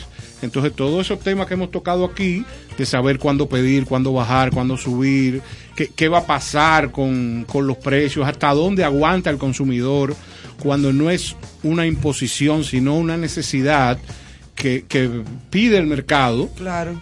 por Para un alto costo. O para sea, poder sostenerse. Exactamente, o sea, y una cosa eh, fundamental es, después que tú creas una marca, que tú creas una gran empresa, que la gente siente que es parte de su vida, en un momento de crisis se te puede ir a, a pique.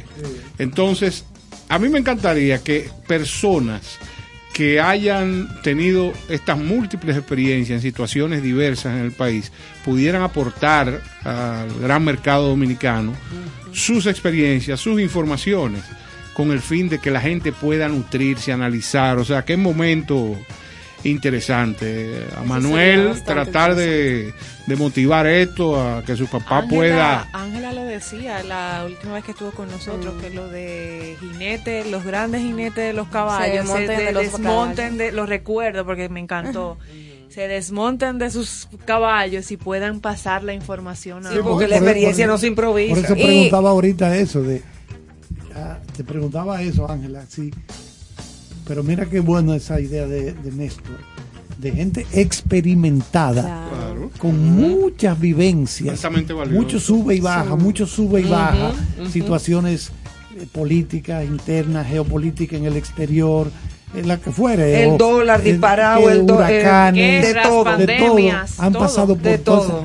que puedan, porque eso sería mira, yo sé que eso lo recibiría Un aporte valioso. el Y, país. y- y han mantenido éxito y estabilidad Sí, en su pero vida. eh, Tú antes lo que ustedes ah, prosigan, ah, yo quisiera que usted me diga en qué tiene que ver el hipismo y la economía.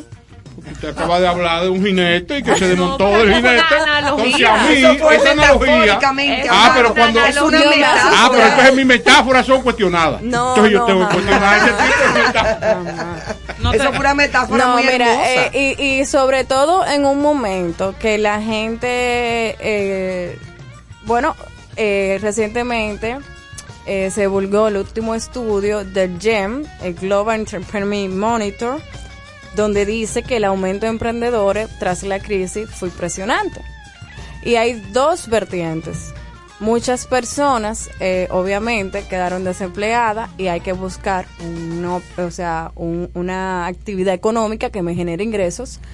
Pero también hay muchas personas alrededor del mundo que tuvo una evolución, vamos a decir, emocional que dijo, este es mi momento, no estoy haciendo lo que me apasiona, no estoy haciendo lo que amo. Estuvieron mucho tiempo en casa y se dieron cuenta que podían mantener una vida en equilibrio y una historia diferente para cada ser humano. Y eso se ha analizado bastante porque el aumento, ahora mismo no tengo el dato, pero es por encima del 50% de los, o sea, de los que, nuevos emprendedores que se le interesaría volver a emplearse. Y muchos dicen que no, porque ahora están realizando su pasión y le dieron la importancia del equilibrio. Vaya redundancia en un tiempo de crisis. Sin embargo, sin embargo, esto es un asunto que hay que tomarlo de doble pinza para mí. No es verlo simplemente como un comportamiento del consumidor que puede cambiar mañana para la crisis, o sea, sino también verlo al revés, realizar nuevas estrategias políticas en el sector eh, de mercado, eh, mercado laboral, para ese nuevo tipo de empleados, emprendedores. Y eh, me, a mí me invitaron para dar mi opinión en economía y ese fue mi, o sea, mi feedback hay muchos emprendedores, hay muchas personas emprendiendo, ya sea por la primera razón o por la segunda razón. Necesitamos que los grandes con experiencia lo guíen porque también muchas veces emprenden por una idea, pero no tienen, no desconocen la gestión, desconocen el manejo de crisis. Hay libros de manejo de crisis solamente. Entonces, eh, esa, esa conversación es muy importante. Señores, un ejemplo. Hablamos de don Pepín Corripio. Don Pepín Corripio tiene múltiples conferencias que ha dado. Inclusive sé que últimamente, el año pasado, ¿ustedes no creen que ese material usted lo recoge y el Ministerio de Educación debería en todo el bachillerato presentarlo eso? Para que Casos ese señor, todos esos casos, claro, hablo de Don Pepín porque la admiración y el conocimiento que tengo de su desarrollo y de la opinión que tiene del manejo económico. O sea, lo que no hay que gastarlo, ese señor no lo gasta. Y por eso se ha mantenido a través del tiempo. Pero hay múltiples empresarios dominicanos que pudieran ser grandes activos. En este caso de información, en este caso de educación, o sea, porque porque que nuestros estudiantes salen de de sus áreas, o sea, el bachillerato, y quizás no tienen la información necesaria que está ahí. Solamente es implementarla, porque el que no tiene el conocimiento, así como el que no tiene la información, pierde la guerra. Papín es mi gran mentor Yo lo sé, porque claro. somos Por los temas de, austeros. Bueno, la- la por los temas de cartera ausente. Claro. Pero en el caso de él eh, es un tipo elegante. ¿eh?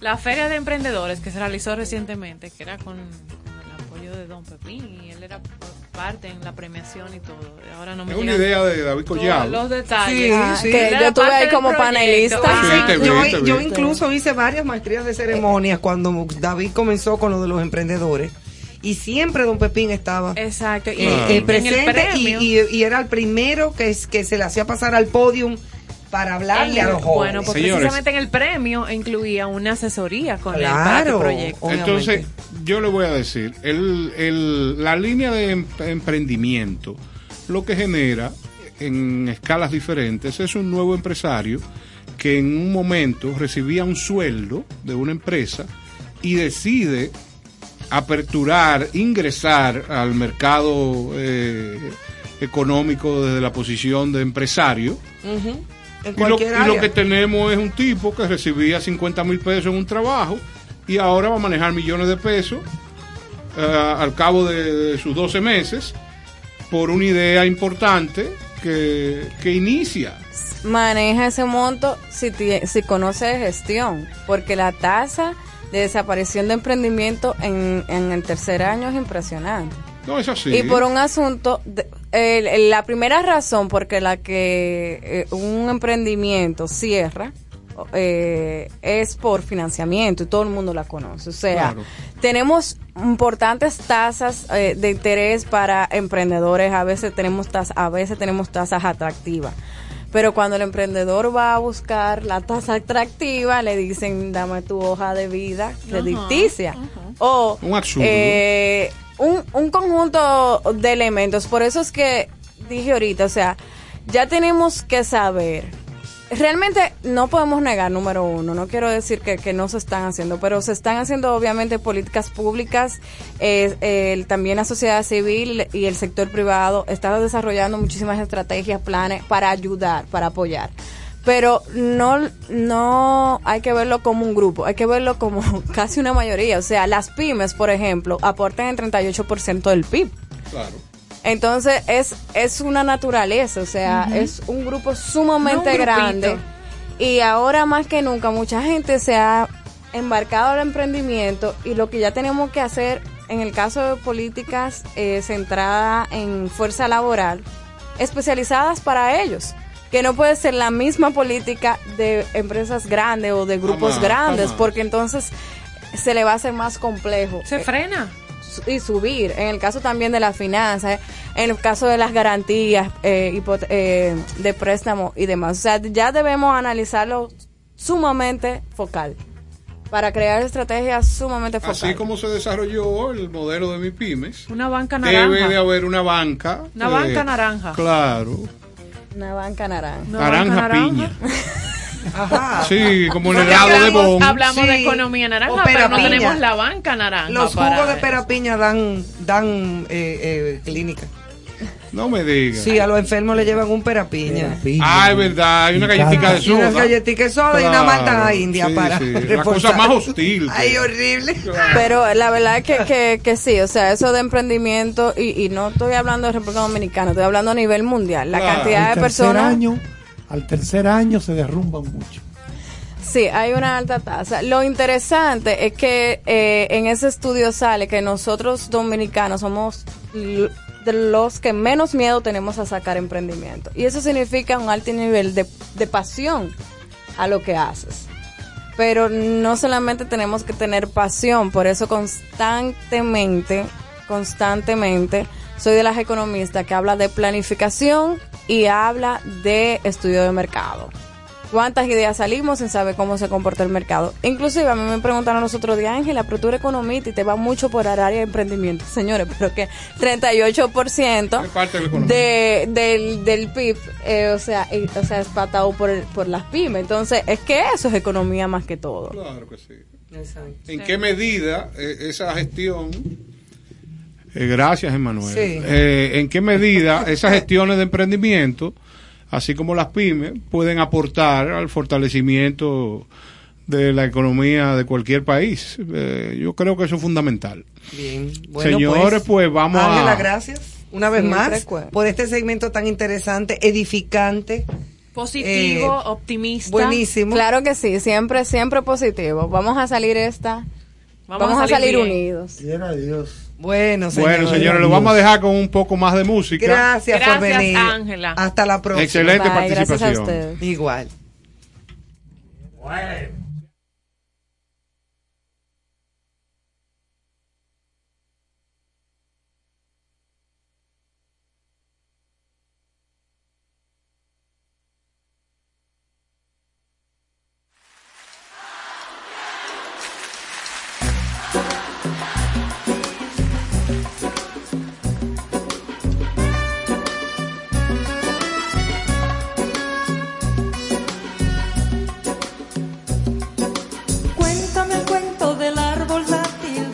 Ustedes. Igual. las mezquitas de tus abuelos. Dame los ritmos de las darbucas y los secretos que hay en los libros que yo no leo.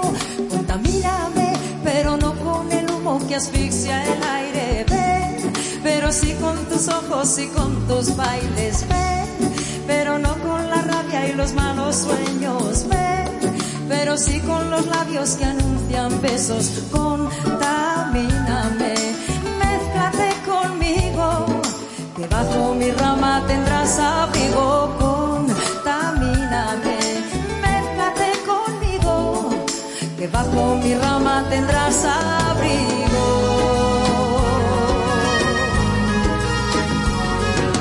Cuéntame el cuento de las cadenas que te trajeron, de los tratados y los viajeros.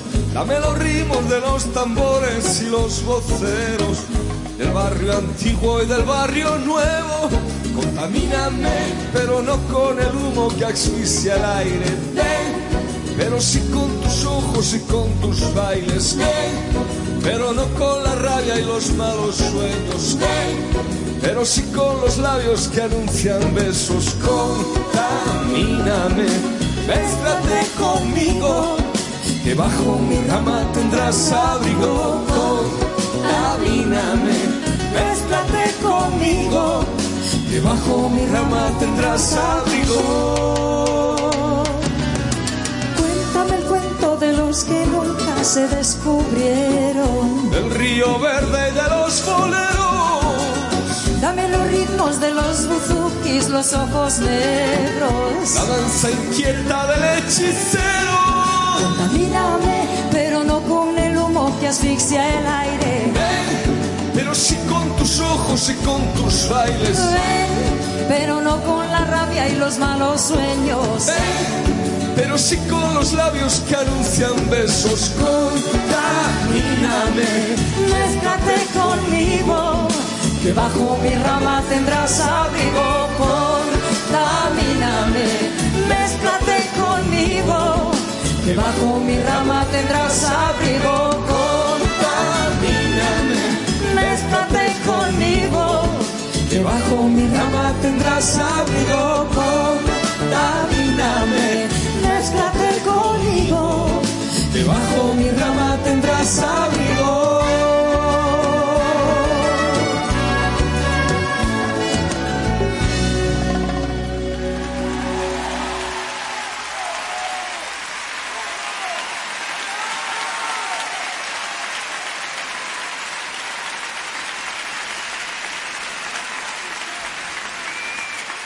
Con cierto sentido.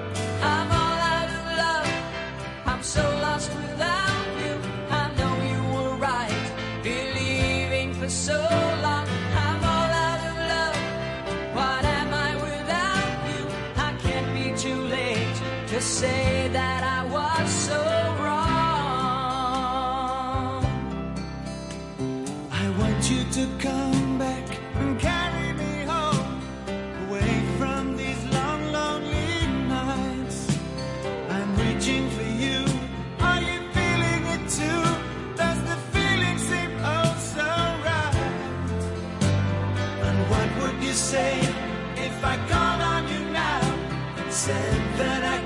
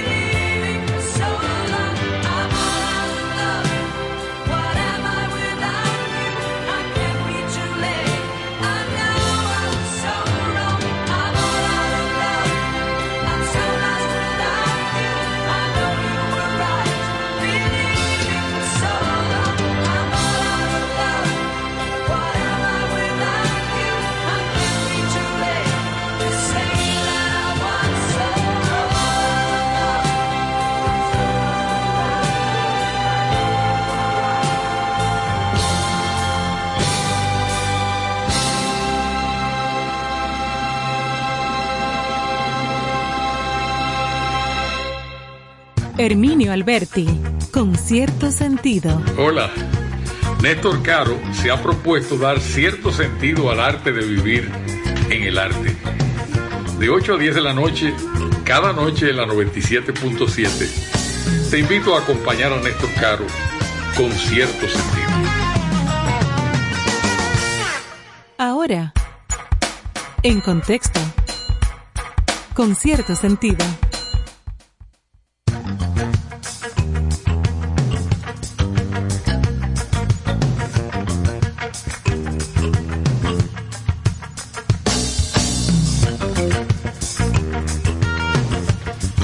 Señores, pues seguimos aquí en concierto sentido en y esta ahora última, esta última eh, parte del programa con Claro. un invitado que es un hermano, un amigo y una tú persona en llave súper chulísima personal. que ya él es parte de la producción Eso- de este programa, Eso señores. es porque está aquí hoy. Ah, pues vete, entonces si te da vergüenza. No, no para tanto. No para ¿y qué tanto. tipo- ¿Y qué Pero- tipo de amistad es? No, me voy. Eso es de cariño. Está y con no. nosotros Billy Jabún, ese gran productor de eventos. Tremendo productor y con eventos que han sido todo un éxito hasta el momento, señores. ¿Qué tú O quieres sea, tratar? ¿qué tú quieres decir? Bueno, hasta el momento puede, han sido Sí, puede Garo. eso. Pero dime, ¿qué yo he dicho de malo? ataque Pero de- de gracias a Ivonne, Dios. ¿tú me Hasta que yo. Bienvenido, bienvenido. Yo porque no le falta el respeto a personas mayores, pero por favor. No, no, y además Está Billy- bien, Chayanne. Billy dijo hoy que vino, vino hoy suave. No, yo vine hoy en tranquilo, Pero duró, duró muy Yo poco. medité antes de venir. Duró muy poco en La Paz. Vamos a ver, Billy, ¿qué nos traes ahora? ¿Qué, ¿Cuál es la nueva producción y la, y la nueva opción para el público en general? La misma de la otra vez. Ah, ok. Nada, déjalo No, así. no, aparte de Disco Forever, No, esto es una también locura, tengo ¿eh? algo nuevo. Ah, ok. Pero ya se encargará aquí el magistrado. Eh, Mira, ¿cómo Billy tiene, Billy tiene, Caro. claro, Billy tiene un interesa- interesante espectáculo para aquellos que disfrutan, recuerdan y tienen nostalgia por esa época de los años 70, La mejor música. la ¿eh? mejor música, Bueno, sí. mucha gente que disfrutó, o sea que yo creo que es propio que se dirijan al Teatro Nacional a ver este espectáculo. De- Disco Forever. Sí, lo sé. Yo Disco estaba Forever. chiquito en esa época, pero Claro. la música era tan y tan No, buena. pero que tú eres un estudioso del mercado, tú eres un claro. estudioso del mercado Exacto. y en tu juventud. Gracias por ayudar. Claro, en tu juventud lo que has hecho es informarte de qué cantidad de público el mercado tiene para Claro. este tipo de eventos. Pero esa era la época del famoso estudio 54 de Nueva Claro. York, en la discoteca. Al que yo fui mucho. Es verdad. Claro. Tú no fuiste, tú No, fuiste. ¿para qué voy yo a entrar ahí? ¿A buscar qué? Me hubieran dicho para dónde yo iba. No, pero, pero- Ah, pues yo fui muchas veces. Sí, eso era, eso Yo era un privé. para entrar. No, eso era un privé privé. Estudio 54 Yo era tenía lo mis más grande. conexiones para entrar. Tenía mis conexiones. Era una cuestión tú fuerte. viviste allá.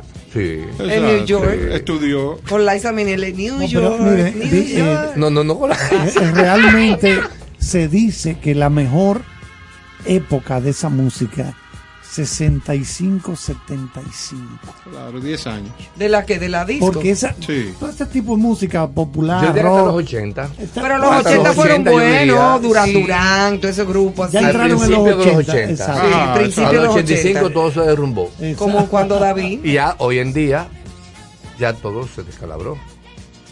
¿Cómo Bueno, así? no todo, Bueno, no todo, pero, eh, Pero, qué sé yo, usted- ustedes no, me no- entienden. No, se ha re- no se ha repetido esa. No es lo mismo ese No es ni es igual tampoco. No. No, Vamos a estar es claros, verdad. ¿eh? Eso es verdad. Mucha ¿Qué música tecno. ¿Qué piensas tú de lo que está pasando con la música en estos años? Ah, esa pregunta es muy difícil que tú me la hagas porque yo te diría que...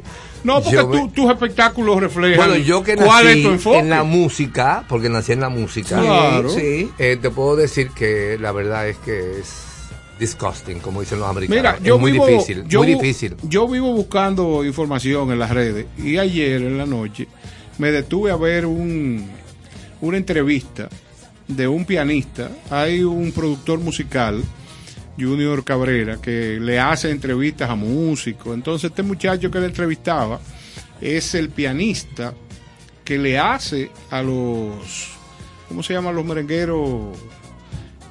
eh, de avanzada, los merengueros estos Lo de música urbana. música urbana Ajá. le hace los arreglos. Dije merenguero de avanzada. Oh, ¿Qué es no, eso? claro. Yo pensé que era una revolución. Yo pensaba una cuestión Bueno, como pero es una revolución, porque Sí, pero como que tú no. tienes que entender, tú que naciste en la música, que la carpeta de lo que está pasando ahora, tú no pagas por un boleto de, de un merenguero urbano, si tú lo pagas. Por ver un show.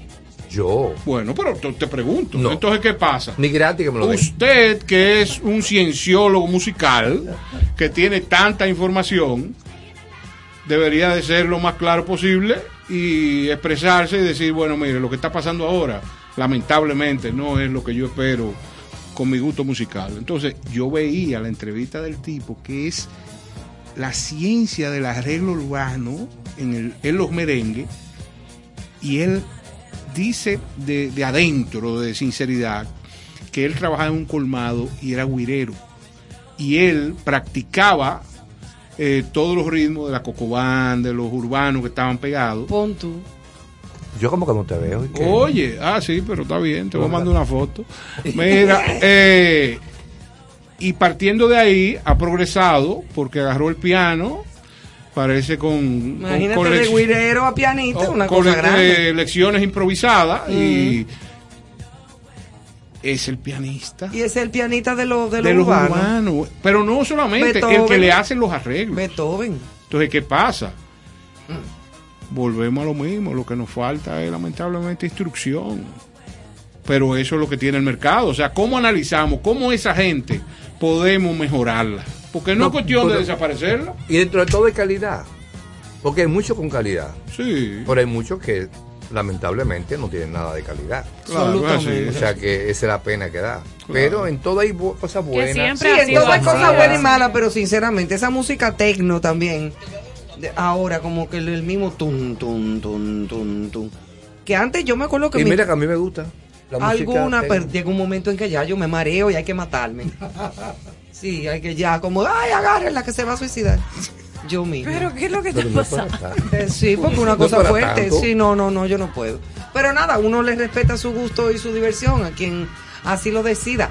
Como por ejemplo, yo que sí disfruto lo que vas a hacer tú como productor. Claro. Mira qué bien me quedó Y tú esa estás parte. invitada cordialmente en primera fila a pasar por Guapa Tickets Y uno puede comprar tu bailar. boleta. Tu boleta. Y uno puede bailar, cantar y despatillarse allá. Claro, oh sí, en medio del Teatro Nacional, claro.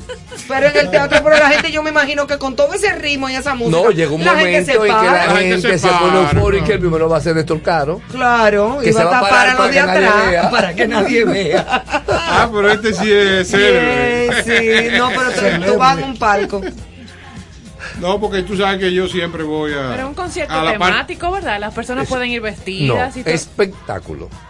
Espectáculo No temático, concierto. temático. ¿Y qué diferencia hay? Sí, es Que un espectáculo, es una espectáculo producción tiene completa. una producción completa, Claro, vestuario, baile, sí. bailarines, Claro. cantantes, Un coro, concierto es el grupo ahí y escenografía, Concierto ya se presentó. todo eso. Ay, muchachos. Ay, es que tú cuadrarías, mi amor. Déjame yo gestionarte. ¿Quién va a ser el presentador? No se sabe, pero él cuadra conmigo ahí. Eh, va a haber una persona sumamente conocida que va a ser el, ¿cómo? el hilo conductor, Excelente. ok. que ustedes lo conocen muy bien. Pero ¿Y quién ¿quién es?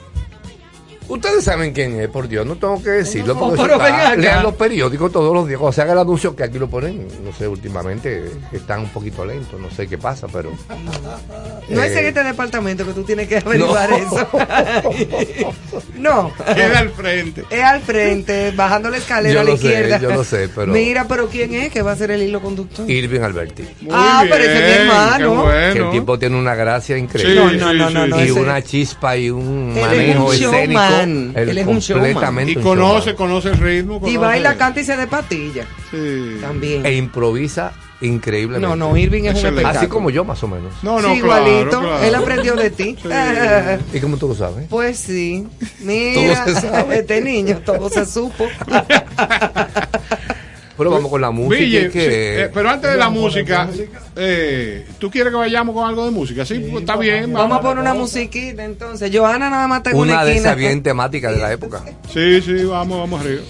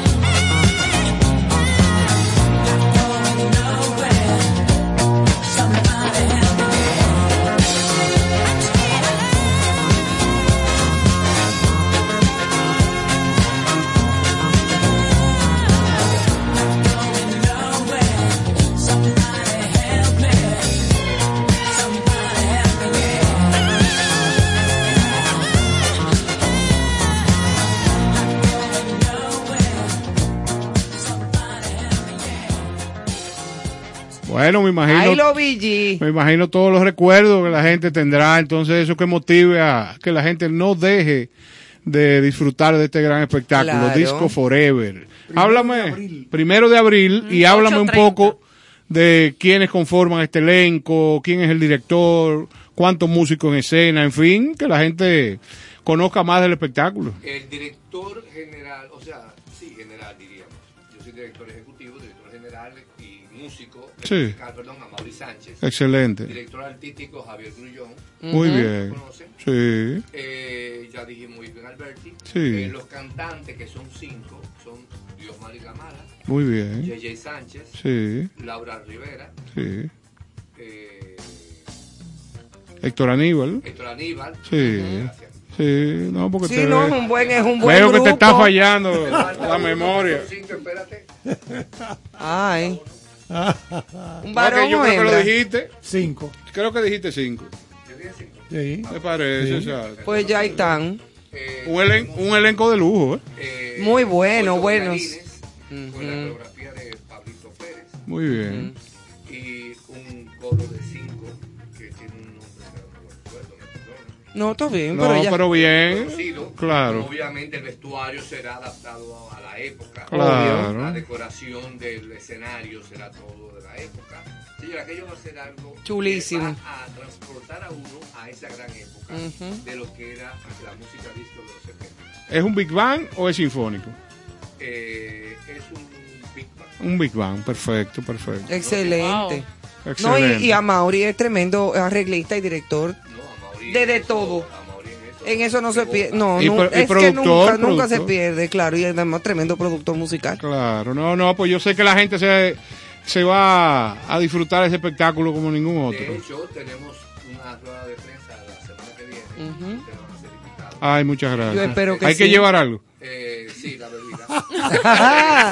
no se va a brindar porque ahí se brinda. Del Teatro Nacional. Ay, chulísimo. Excelente. Ustedes llevan su vinito chiquito. Ajá, en la cartera. Bueno, Como una amiga mía que anda Ticket. siempre con una botellita de, que de agua. Huepa Señores, Ticket. Y es vodka. son tan económicos que a mí me da vergüenza decirlo. No, pero es como vergüenza, no, porque eso es algo satisfactorio para el público. Es 3.600 pesos. Ah, La pero más bien, cara. la, La más cara. cara de Y hierro. así va 3.200, etcétera. Muy bien, muy bien. regalo hoy en día, pero como están los boletos. Sí, Oye, sí. para un espectáculo así, pero o eso está bien. es- Sí, sí, o Está sea, muy bien. que te, te deseamos y estamos Te deseamos seguros. Felices fiestas, próspero año nuevo. ¿Eh? Bueno, si, sí. si llega el vehículo que uno va a, a llegar ahí, claro que sí. Claro, que por Dios. No, yo Ok. sé. Tenemos un uno de descuento. Por eso fue que nadie, El que lo nadie escucha. A respondió.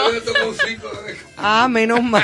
todo el que escucha aquí, Ajá. obviamente, se le da un 1% de. Lo escuché en con cierto sentido. Ok. Con tercio sentido. Ah, perdón. No, concierto. Dilo, dilo claro para que no Dilo te claro. claro. No, y tú verás a la persona. Yo escucho con cierto sentido mi 1% de 1%. descuento. Bueno, Laura, Laura de web. Que se preparen, Que que, se van a preparen. pedir su, su uno. Pero también tenemos Comentarles a ustedes que puede ser después de- del cambio ahora. No, no, no. No, ya nos Eh, vamos. Ya, ya casi nos vamos. Casi ya nos vamos. Sí, vamos sí, a dejar sí. el programa con una musiquita bien buena. Es Sí, sobre sí. lo de Mili Quesada. Sí, coméntanos, coméntanos. Bueno, ustedes saben que estamos ya, no, ya está a la venta en Puerto Rico. Tenemos el concierto, el espectáculo, yo diría así, mejor, de Mili Quesada en el Coca-Cola Music Hall. Excelente. Wow. Ya tiene tres semanas a la venta, está, eh, va excelentemente bien Ay, qué bueno. el movimiento de la boleta. Este va a ser el día 21 de mayo, que se va a llamar Viva la Reina. Ay, qué chulo. Obviamente estamos asociados eh, eh, de este lado, de República Dominicana, Mili, Pedrito y yo, con eh, eh, Miredita Santa Rosa, la hija de Sí, la Gilberto, hija de Gilberto. y con Angie García. Excelente. Allá en. Puerto Rico, en en la isla. Coca-Cola Music Hall. Es verdad, porque tenían que asociarse. Ah, Bendito, Para porque que tú sabes quede no, pero es como que es. luego, bendito, eh, pase que ese, ese espectáculo, ese viene después para Santo Domingo al Teatro Nacional. Y viene de la Porque isla, las es celebrando muchachas. los 40 años de Emilia en el arte. Claro. Hay que Y ella ya es famosa en la isla. Y después que regresemos para Santo Domingo, entonces vamos a Nueva York. Ah, perfecto. Pues, nena, Tú sabes que- también Colombia. Tú sabes que en este momento yo acabo de descubrir una estrella que ¿Por que qué? debiera de involucrarse en obras de teatro contigo. Oh, Ajá. Claro, Pues vamos. ¿Tú la diriges? No, y él la produce. Yo no hago desnudos Eh, en Esto es, público. es productor Ay, ejecutivo sí, y actor. todavía puedo. Yo, no hago desnudo. Yo también, pero no lo hago. Me da vergüenza. no, yo no. soy tímido, yo soy muy tímido. No, Ya, ya, la edad no es fácil. Bueno, Julio Iglesias acaba de hacer uno, o sea que se puede. No, no, pero es verdad que salió desnudo. Ay, una iglesia en No, no. Ay, qué cosa tan fea.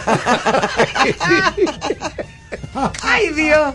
¿Y a quién se le ocurre? Pero Señores, no. yo quiero escuchar, La vida es así. antes de irme aquí, la última grabación de Mili, más dominicana, Ok.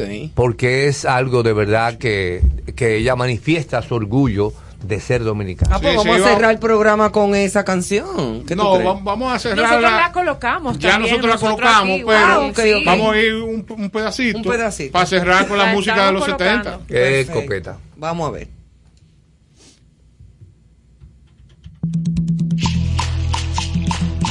Más dominicana, ay sí, de corazón, ay Dios, soy de pura cepa, yo soy dominicana.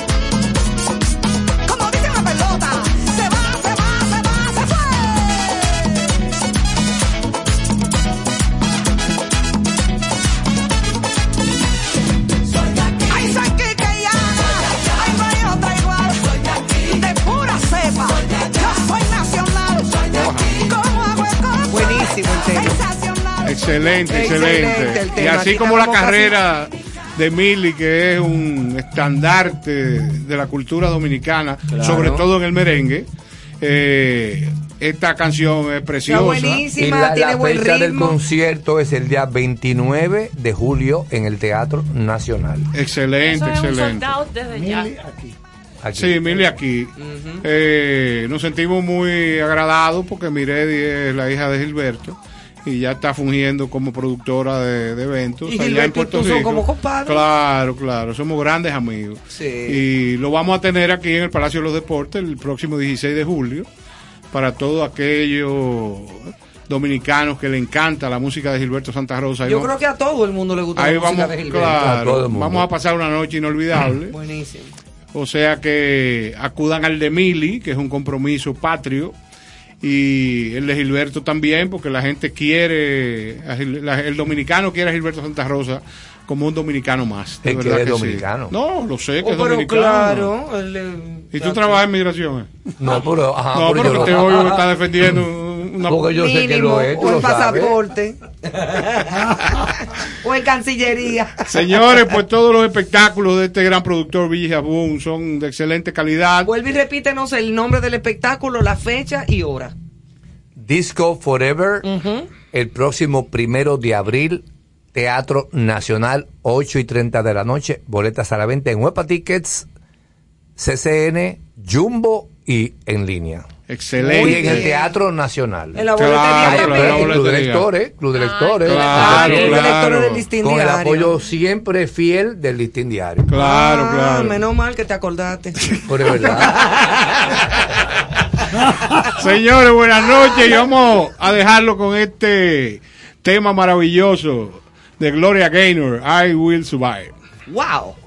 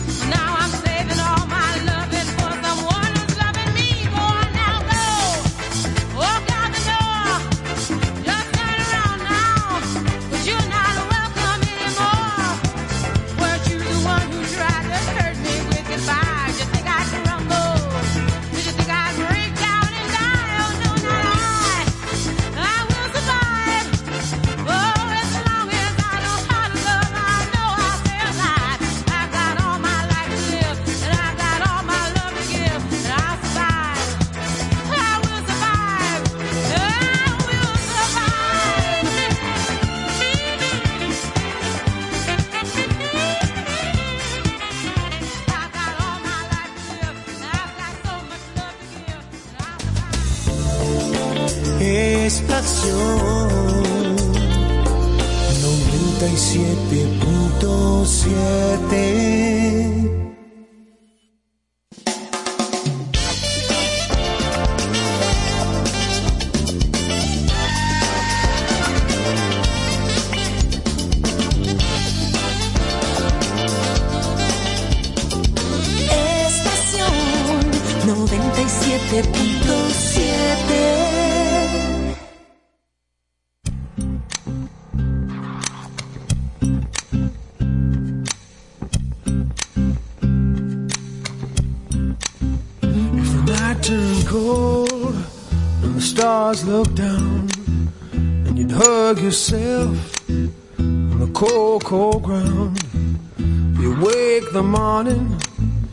a stranger's coat, with no one would you see.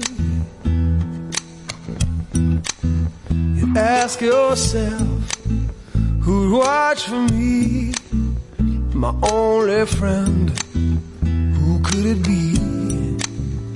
It's hard to say it, I hate to say it, but it's probably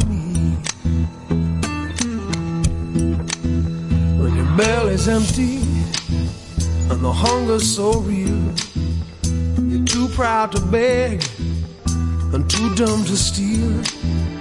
You search the city for your only friend no one will you see.